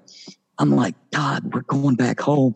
And I remember you going to your trunk of your car and getting the Rob Van Dam black and white card and stuff out of your trunk for me. And you sold it to me early because I was going back home. yeah. yeah, It's like, oh, you're really going home? Okay, then you get back. yeah, absolutely. And then 2011 or 10, I didn't make it to Galacticon. 11, I didn't make it to Galacticon, but I did go to Gen Con that year. And I helped Tom run his booth. I sold 35 sets. And, and Tom said, just watching you play people. He said, your passion is so infectious. He says, I think some people didn't even want to buy the game, but you sold it to them just because you had so much fun playing it. And I'm like, yeah, okay. but I didn't go to Galacticon in 12. I didn't go in 13. And I went in 14. That was the last year at the Sheldon House. And I don't know if you, Yeah. me and TK got in that bidding war over that gladiator art. Uh, Aether and Overmaster, Paralyze and Rush, Yes. all on one piece. Yep. Yep. And considering what stuff is going for today, I let TK have it for 110. I Yeah. still, Yeah. When things went, yeah, like, like, oh man, it Yep. over a hundred Well, dollars. no, yeah. Hundred dollars. Well, I that thought I was, was gonna- that was the big. It was a big big bidding war at that point. If it went over a hundred, Right. I thought I was going to step on it quick because they said, okay, let's open this bid at ten dollars. You guys opened that bid at ten dollars. Mike Mike Delve says twenty. I said fifty. And they're whoa. And then TK bid in.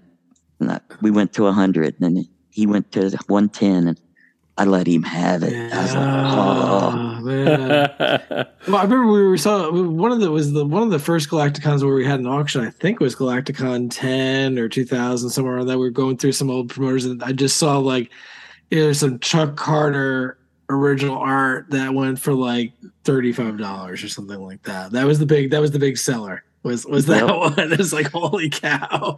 We have you know uh, you know whatever random you know con giveaway card going for more than that now. It's it's pretty Right, wild. right. Santos original art just given away.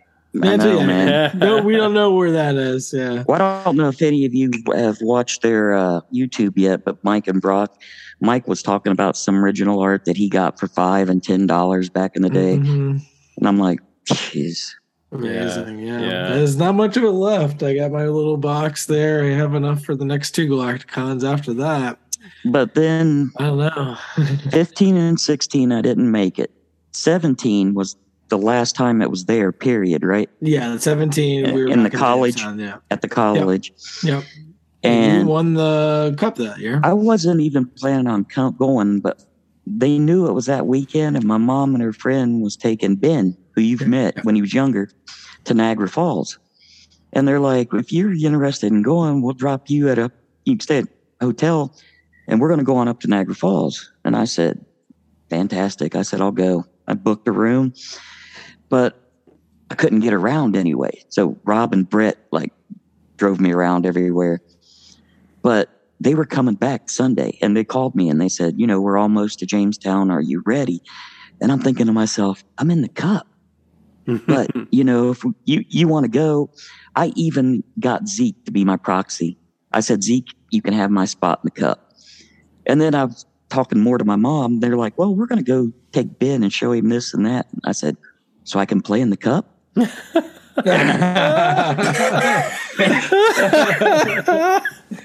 so I I played in the cup and in the I know who I beat in the finals. I beat uh, Jared Smoke's son. yes. He was playing Bryan Danielson. hmm Hmm.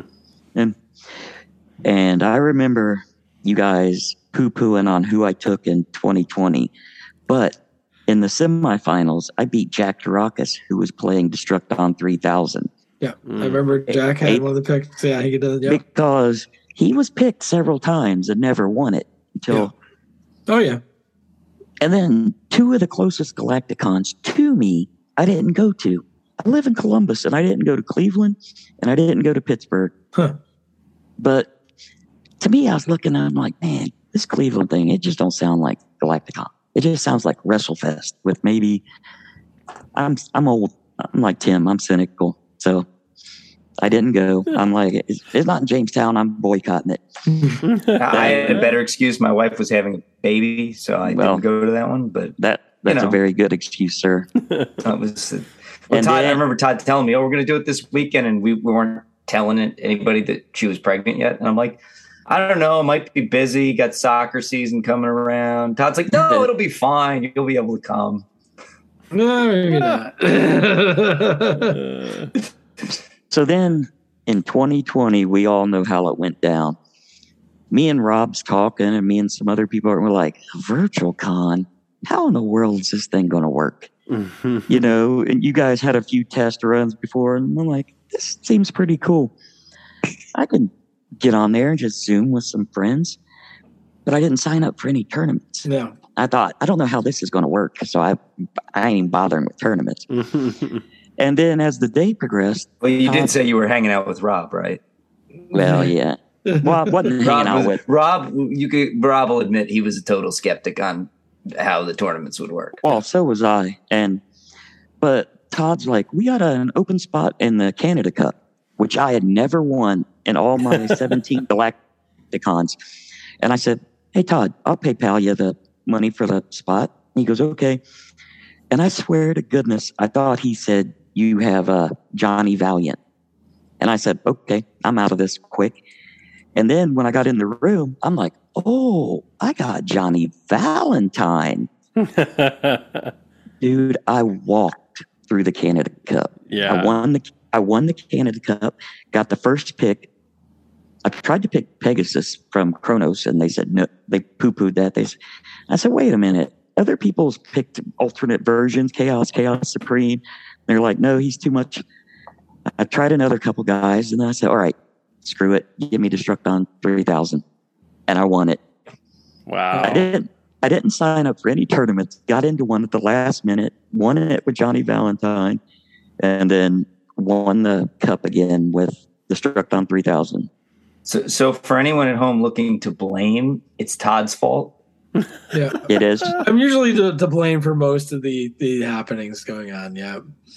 Yeah. then then 21 was Phoenixville, home of the Blob. True You know story. I it was really like- Blobfest that weekend too, but it was virtual. Virtual is Yeah. virtual Blobfest that weekend. Yeah. I, dude, when you said a bar, a restaurant, again, my cynical self, I'm like, oh great. But dude, that was it was a fantastic location. Yeah, it was a nice setup. The yeah. one, the one gripe, and that's you guys have to agree, is Parking? the, par- the Parking. parking in Park- yeah. Phoenixville. Yeah, there's a Oh, yeah. parking lot right there, but Right. you couldn't get to it. It's Yeah, like well, walk it's, up it was because of. COVID. They shut down the streets to do the the uh, the open air stuff, so people could walk in the streets. Yeah, That was it. And they used to do first Fridays. They would do that in Phoenixville, but but during COVID, they the whole summer every Friday night, night Saturday night they shut it down. yeah. And that Yeah. was the first year that uh he he plays, but he hasn't actually participated at a Galacticon yet. Ben came, so the Butchers became the first three generation family at Galacticon that actually plays the game. Yeah. That's incredible. Me, Yeah. Matt, and Benjamin. And then this year, I wasn't thinking about going. And Matt, Matthew's the one that's prodded me a lot. He's like, Dad, I'm like, dude, do you really want to go to Chicago and get shot? And he's like, you're a nut. I was like, all right, buddy. So we, we loaded up. We came to Chicago. And we're like, I saw on the board where Zeke said, oh, I looked in the Michigan room and it's really small. And I'm like, oh, man. Yeah, I saw that go up on the board. I was like, I know, I knew two people who were immediately going to be like ready to fight, and you were one of them. but you know what? It was a group. The hotel wasn't five star, and but like Todd said, if he could have got a better one, but he had had to charge a lot more for Galacticon. Yeah. Well, So it's just a matter of finding. Yeah, it's a matter of finding the sweet spot between you know the price and the accommodation. But with You're just that- getting something right. You, you have a parking issue, or you have you know something with this or something with that. There's always going to be like we if you if everybody doesn't mind spending a hundred dollars admission, will probably be cool, right? But Right. most people aren't looking to spend a hundred dollars to Right. get into Galacticon. So The restaurant was fantastic. Yeah. The food there was, you know, it's a running joke now, and I, it's forever in Galacticon lore. The taco bar. I mean, yes. twenty four hour taco bar. oh man. And you know what? I seen him Friday night, and I had just I don't know. I don't. I ain't gonna drop names. I ain't gonna say anything. But I was like, this guy don't like me. I don't like him. But then I thought, and I'm thinking, that's stupid, Kevin. So I just went up and I said, Hey, Sam. I said, dude, what's your problem with me? And he, Sam's like, I got no problem with you. And so we started talking and I was like, sometimes on the podcast and other times, uh, I thought it was kind of like backhanded. My name was never said, but I, I don't know. There was some other prodding going on there too that, but I'm glad I went up and talked to him because Sam is an amazing, nice guy. And Well, I'm no CM Punk, but I try. It's that, it's that Chicago aura you give off there. But you see, right. that's the thing. I could have just sat there and thought, this guy doesn't like me, so I'm not going to like him. And Yeah. but I thought, heck with that. Let's if there is an issue, let's squash it and talk about it. And I, it's the But reason. nah, I mean, just- You just don't like Sam. It's just you. You, you, you let him know that. It's good. It's all good. No, it's. Uh, I, I- said this on the podcast uh, when we did our, our you know, no, I heard it and I really Post-show. appreciated it. Yeah, I thought it was very cool, and I and I thought that you know doing something like that takes uh, courage and class, and it was nice, and and and I loved uh, you know getting to sit down and talk with you, and then Matthew came over and talking with him, and just like you know, and that's the thing too is is, is that we talked about the game, but as I was mentioning earlier, sometimes the, the the friendships and relationships you forge, it's the conversations you have about just life, you know, just being a human being that end up meaning a heck of a lot more um, than than all the the great conversations we have about the game. Um, which actually, uh, you know, leads me to something else that I wanted to ask you. Uh, you know, one of the things that we talked about at Galacticon were homebrew rules um, you know, or house rules. But the the thing is, is that a lot of the stuff that you were talking about, like, and it was even put on the boards later. eh, You know, they're the type of house rules that you almost think like, man, you know, if the game rules had had like a second edition or a third edition, like you know, like D and D or something like that, and not just been pretty much the same rule set that we've had since day one, with with a few changes here and there. Uh, this is the type of stuff that I think would have to have be in serious consideration for you know if not the rules the you know in the advanced rules section. So i'm curious like at what point um you know did you start kind of using house rules? Do you remember what the first house rule was that you that you used? Um and kind of where's your stance on uh you know certain aspects of of the house rules that you use now as far as incorporating them into the game proper? The very I threw a lot house, at you sorry. Oh, that's fine. The very first house rule that I remember using was the roll. I mean, it's standard now. It's but was roll DQs twice Hmm. because I I hated how many matches were coming out DQs, and I'm like, so, and I think that came from Galacticon. So much has been stole from Mike Delve. Stole, yeah, that's not not stole, but stole. Uh, I'm pretty sure that came from him, and uh, I was like, yeah, I like that and I took it and ran with it. But to be perfectly honest, a lot of the other house rules are Matthew Butcher's. His mind is constantly working with this game. And when he when he first told me about his power and agility, when I was like, You're complicating it. And he's like, No, you no, I'm not. Listen. And I kind of tuned him out. And then when I finally listened to him, I'm like, that makes perfect sense, dude. I'm like, just because I'm a negative one and you're a negative two, don't mean that my move should fail every time versus you. Or your, and vice versa, your move shouldn't work every time over me. It's only one more dice roll in the game once you know the, and I thought that was brilliant. So I use that now. Yeah. Do you want to other- just in case? I think I, I think most people probably are, are aware of it or have heard about it before. But do you want to explain the the power and agility rule that you're talking about? Well, you know what? You try to think you're original, and Pariah pointed it out on the board that uh, this was talked about over here at this certain time, and I'm like, yeah, but Matt told me about it. I'm just now saying it, but he takes a base number of seven, and whatever your difference is, holy smoke! Well, I hope I'm not forgetting this and messing this up. But if you're a negative one and I'm a negative two, that is a difference of one.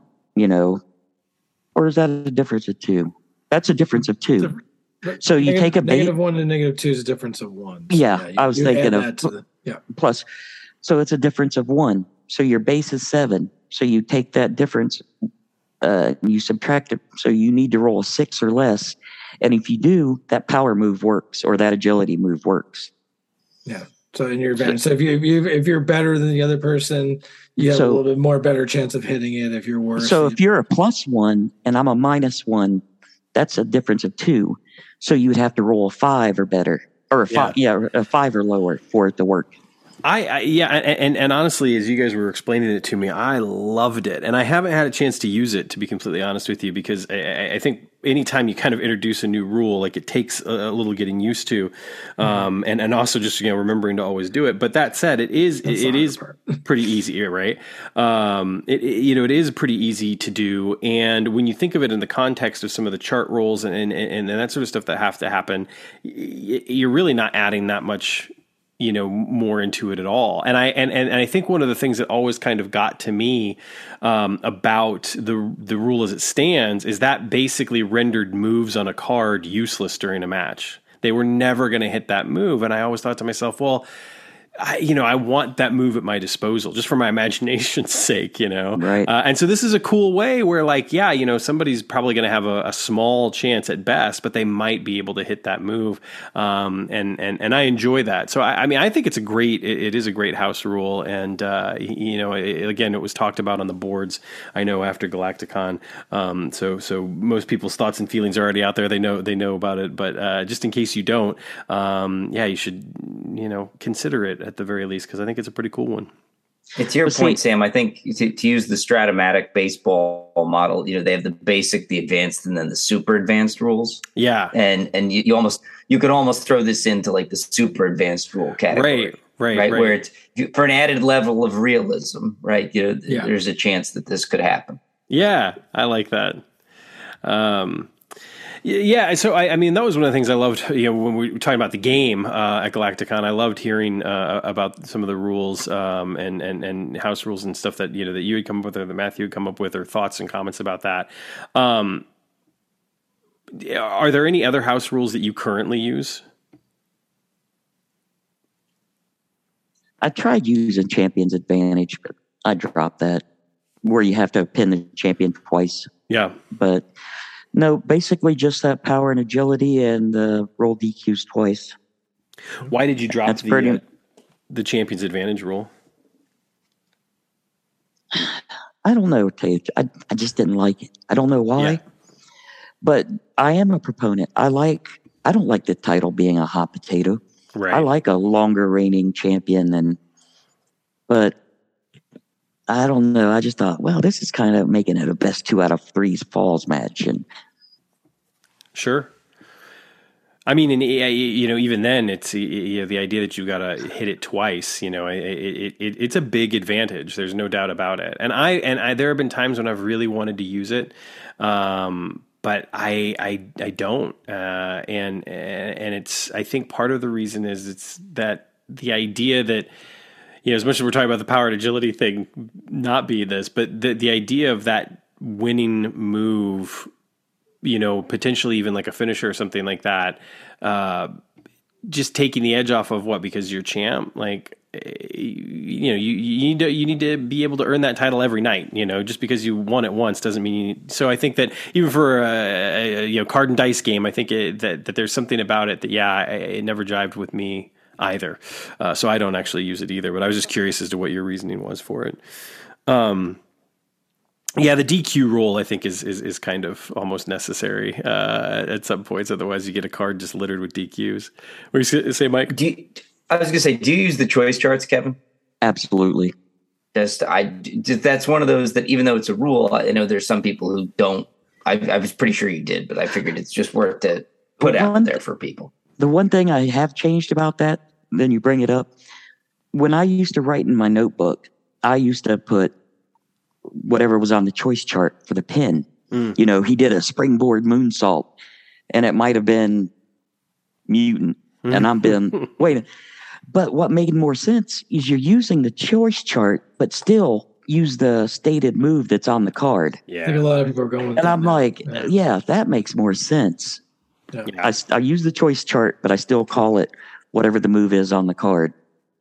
So, did you envision the moves happening as you're playing out the match, or are you just kind of rolling and more so paying attention to the levels you're going through? I think I'm a lot like other people that I've seen. when I'm playing by myself, I feel I'm like robotic. Yeah. Mm. But d- dude, back in the early 2000s, when I was playing with Matthew and a few of his friends, when how old had Matt been? 12, 11, 12.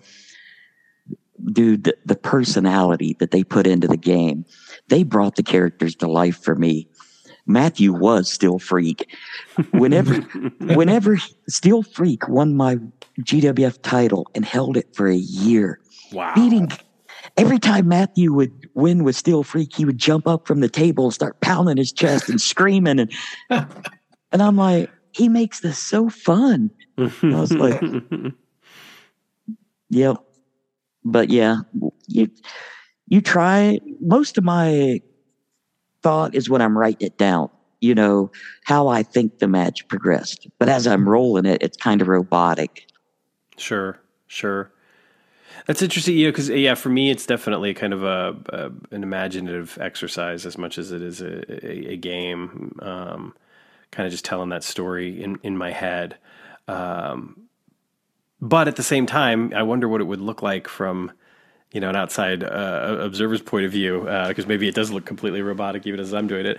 Uh, I will say this: that back in the early days, like when I was first playing the game, I basically did commentary for the match, like called it like Yep. you know it was that was I would go hoarse by the end of the night sometimes if I was rolling out like a long card or something like that. I'm serious. I'm Yep. serious. Wow. Yeah. You got you got to live by the motto though. The dice don't lie. That's me and Rob's. That there's been so many times I've rolled a match where you you want a long term book and you're like, all right, I'm gonna put this guy in this spot, and you roll the match and you Snake Eyes comes up and you just sit there and look. You sit there and look at the dice. You're like, you're like, do I pick these up and keep rolling this Right. match? Right. No. And then finally, I'm like, nope, that's the way this match ends. Yeah. Yeah. You got creativity is booking around that. Yeah. So- or do I put these dice down? That's the other question. Ask yourself. Do I Um, just put them down forever? Now, in those circumstances, I'm curious because I because I know I've done this before, and and uh, it's it's kind of like my dirty little secret, I guess. But like, I've gotten those snake eyes rolls right, and then I've thought to myself, well, I could have rolled on this chart, so maybe I'll just like you know I'll say like oh there's some interference, you know there's some gang interference, if something happened or whatever, uh, or certainly with a tag match I'll say like oh gosh I forgot I've got a pin save left. Because the one thing that I haven't done and I, I just started doing it again, but I hadn't done it for a very long time is that I would roll the pin saves before rolling the pin. That's, I do. Um, yeah, I, I but but, Cheaters. but I, Cheaters. a lot. No, a lot of us old schoolers do No, that. I'm kidding. I mean, I'm kidding. I actually do that. I always roll. I make the decision on pin saves ahead of time. I don't. yeah. You absolutely don't. right? Um, but so so I'm, I'm curious though. Have you ever ha, have you ever fudged it in that way? You know, because it's like you're still you're still taking the role as it is, but maybe you're saying like, ah, I should have I should have consulted a chart first. oh, yeah, I have. yeah, mm-hmm. But a lot of times you got to get. I get creative with the the s- book or the storytelling. yeah, Like I just had a match where my big face got squashed in the main event going for the title. So I had a story that he was jumped before the match nice. by so and so. He still went into the match injured and because otherwise he came out of it looking weak. Right. Hmm. If if you can tell a little story that way, now your face has the a side feud with whoever jumped him. And the dice don't lie. The dice do not lie. Right. Right. The dice may hate you, but they don't lie. um, Todd, anything anything for Kevin Butcher? Well, there you go. Since I am the tournament master, uh, I do have to ask about uh, uh, tournaments that you have maybe run in your Fed or either like as part of your Fed or other things. Any type of thing that you maybe have kind of something unique that you've kind of done, uh, either as part of the Fed or kind of maybe in between years or something like that. Dude, even being the tournament master, you have to be a little envious of my Predator Cup. Have you looked at it?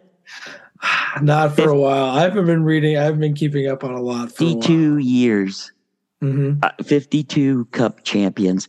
the the cup name has changed over time. It was the Galaxian Cup, and then it was uh, I think I called it the Omega Cup for a minute, but I was like, you know what? Everything else is that. It's going to be the Predator, Predator Cup. Cup. Yeah. But like I said, uh, I don't know if it's Brock and Mike, but over the years and notebooks, I've lost notebooks. A lot of my history is gone, but that is the one lineage that is totally complete that I still have Mm. from 2087 to 2138 is my tag team tournament. Okay. And that was, of course, inspired by the, I was a big Jim Croc or the Ben Crockett Cup. hmm So Well, I gotta say, twelve years from now, you got to do an all-time uh, tournament with all the sixty-four winners as part of it. I, I think that that is that is needed. the most cups are Rack and Ruin. They have, they won six. Okay. Nice. Individually, though, Overmaster or not Overmaster, Overkill had has won eight. He won three with Thunder and he won three with Malice. Hmm. Uh, the original Gladiators they won five. Uh, is there anybody else with five? I think the team that just kept Castellix.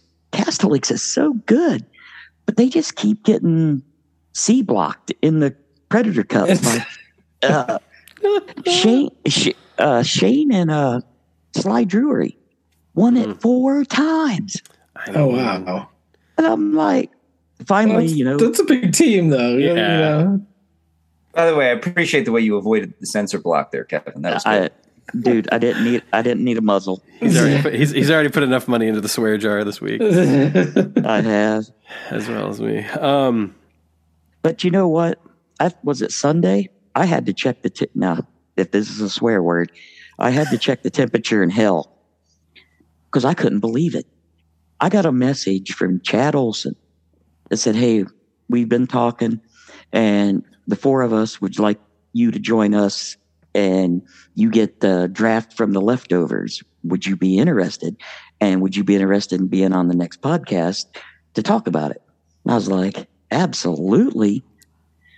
Dude, it wasn't three hours later. Maybe it was, maybe the hours might be off, but it was a few hours later. I get a, a PM on Facebook from Todd says, Hey, would you like to be on uh, Roll Up this Tuesday for a spotlight?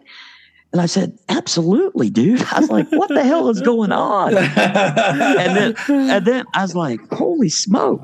And then I was like, Wait a minute. I said, Todd, when does Uncharted do their, he goes, Oh, they record Tuesday.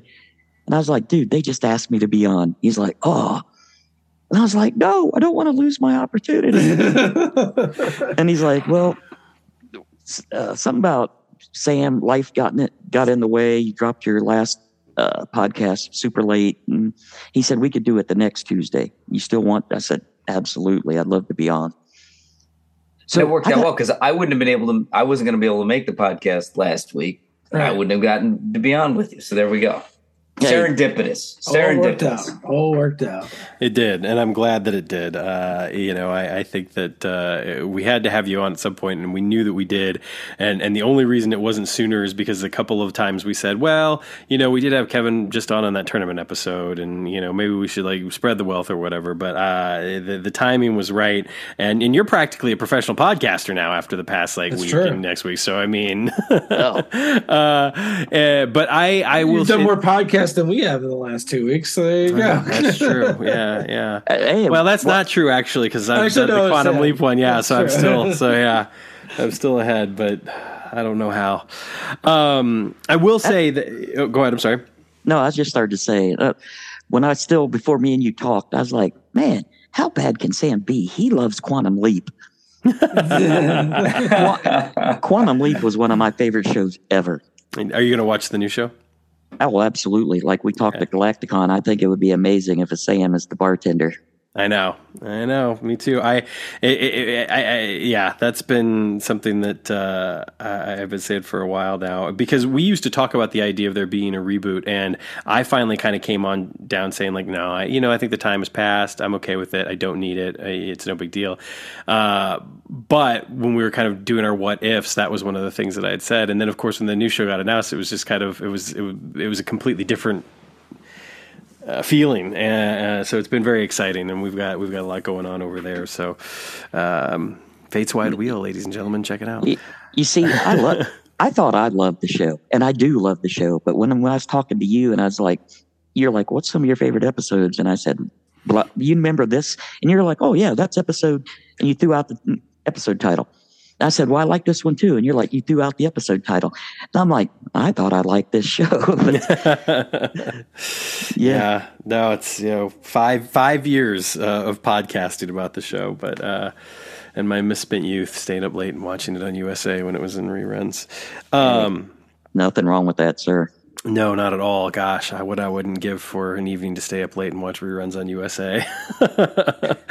um, yeah, it was definitely my negligence that delayed our last episode, uh, but it made uh, this uh, even more possible, which I'm really grateful for. And I certainly hope that you will come back uh, and, and do this again because I feel like the, there's just so much more that we could we could talk about. Dude, I love hanging out with you guys and talking. I could do it for hours. We Excellent. did at Galacticon. We, yeah, we did. Yeah, yeah. we did.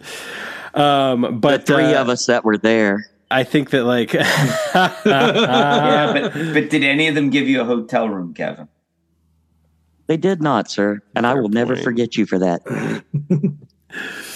but I, you you weren't at TNT, so and when the three of us were there, you missed out. True, on that. true, true. Could have been at TNT. It was. but you know what? I swear, I when I heard him talking, and Mike was saying, "No, man, we can't have the book." It was Kevin that said, "Dude, we need to let him stay here." Mike, it's, it's, there's a secret uh, voicemail somewhere that, that'll come out. We'll play it before you come out uh, at Galacticon one year of, yeah, what was actually said. oh man. Uh, well, you know what? In the interest of time and not and not taking up too much of our listeners, uh, uh again, I just want to thank you so much for coming on, Kevin, and joining us and, and talking about uh, not only doing the promoter spotlight but everything else and hanging out with us. Uh, it's been it's been a pleasure, and I hope we get to do it again sometime. It was absolutely fun. I'd love to do it again. Awesome. Mike, you got anything left to say? Just a good evening, day, afternoon to our friends on the Baltic.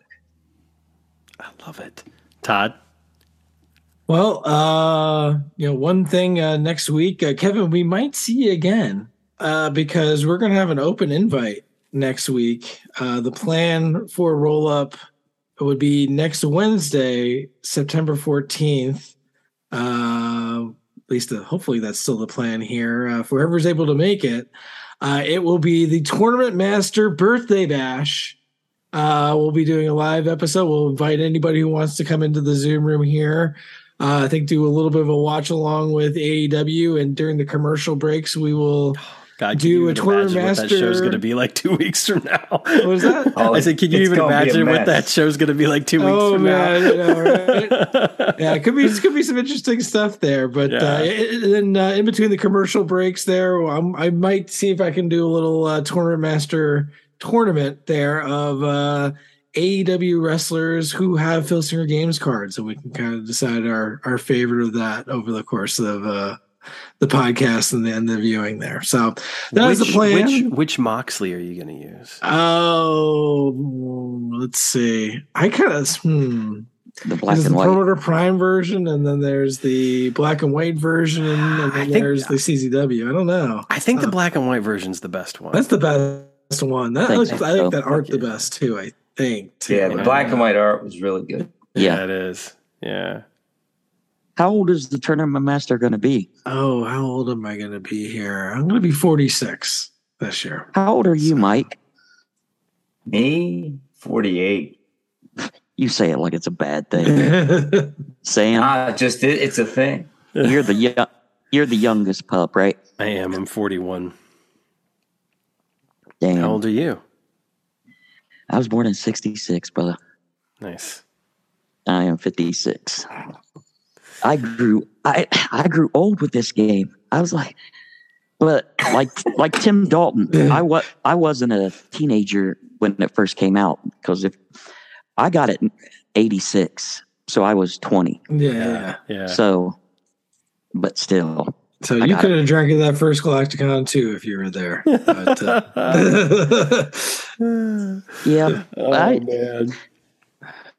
Well, but, uh, oh, go ahead, Todd. Sorry. It, but there you go. Hopefully, it'll be fun there. We'll put the link up on the boards, and if anybody wants to come and join in, uh, we'll just love to have you there for that. Uh, we, we'll see. We haven't done really a watch along like this on the podcast before, so we'll we'll see how it goes. And uh, it could be uh, out of control, and you know, or it could be a lot could, of fun. it could We'll be like find out. CM Punk's dressing room after the Absolutely, it could totally be like that. we, you know I what? might have my wife throwing a chair at me by the end of the day. Who knows? It's gonna happen. Sam, I don't know if it's you or my or one of you that mentioned it earlier, but the story went totally off the rails when they said that Matt Jackson kicked the door in. Was it a super kick? I know, yeah. That's the that's been the that's been the joke, right? No, I know. It's it's so strange. It's so strange. Okay, so I'll say one more thing about this because I didn't say it earlier. But being the elite dropped today, the new episode of, of BTE, and of course there were you know all this speculation. Oh my God, what's you know BTE going to be like? And I knew that it wasn't going to have anything to do directly with it. Yeah. But it's uh, but it's added fuel to the speculation over whether or not it's a work because if you didn't catch the nods to what happened, then you weren't paying attention because there were a few things that they did where it was just like because they like and and and that's the thing. I, I think it was Matt that said it. Matt actually said the words after they went into the Dark Order's dressing room. He's like, "I'm sorry, we didn't mean to just burst into your dressing room like this." and then later on, like uh, uh, uh, I think it was was it Nick Jackson? I think it was Nick Jackson was like eating pizza and he stuck the plate in his mouth and he was biting it like this. And it's just kind of like there's eh, there's there's just too much going on here, you know, but we'll see. We'll see. Maybe it's just utter coincidence. we we shall see. It definitely, ha- Anyway. it definitely has people talking. That is, that is absolutely watch. right. That's it That's- already worked. Yeah. It already worked. There you go. People. So mark your calendars for September 14th, Wednesday, September 14th for uh, AEW's, no, no, I'm kidding, uh, for, for the Tournament Masters birthday bash uh, here on Roll Up. Uh, it'll be a great time, uh, and we would love to have you and, and see you for watch along and tournaments and uh, other hijinks, I'm sure. Um, also, want to, of course, give a shout out to all the other content creators out there. Uh, special shout out to Chad Olson for his organizational skills. I'll just leave it at that. Uh, but the whole Uncharted Territory crew, uh, uh, I, I miss you guys. And I say that because I'm a couple episodes behind because life has just been kind of crazy for me lately and I haven't listened to a lot of podcasts. So I can't wait to catch up. Um, Tim also- Dalton sells T-shirts. That's all I'll say. E T-E-K-O store.com. That's There T you go. E K O. there it is. Where where your roll up t-shirts are available. And you can also if there's that there's that other show if you want to get their t-shirts too, you can get that. But make sure you get a couple of ours. That's right. yeah. It still can't do it as well as Dalton does, but you know. No, no, never. um, and, uh, and of course uh, uh, Lee Longpree with Dizzy Dice and uh, Mike and Brock uh, with their character spotlights over on the Facebook, um, and Grant with the solo promoter, and anybody and everybody else that I am leaving out and forgetting. Thank you so much for all of your contributions to the game and and making this and continue to make it the best community ever. Um, where nobody's barging in dressing rooms and, and punching or throwing chairs allegedly. Uh, and, uh, and and we get the chance to have awesome moments like this, uh, having Kevin Butcher on the show, and uh, hopefully we'll get to have one of you listeners on the show uh, again soon when we do our, our next promoter spotlight, uh, which will certainly get back into the the, the rotation with our other segments. Um, we we actually dropped a couple of segments because there was just so much wrestling news to talk about, but next week we'll have to do a quick update with our feds because that's been fun. And I know people enjoyed hearing about that. So uh, thank you all so much for continuing to listen and, and support Roll Up, and of course Fil Singer Games, uh, the, the greatest fans in the galaxy. And I look forward to talking to you all next week. So in the meantime, take care of yourselves, take care of one another, stay safe out there, and roll responsibly.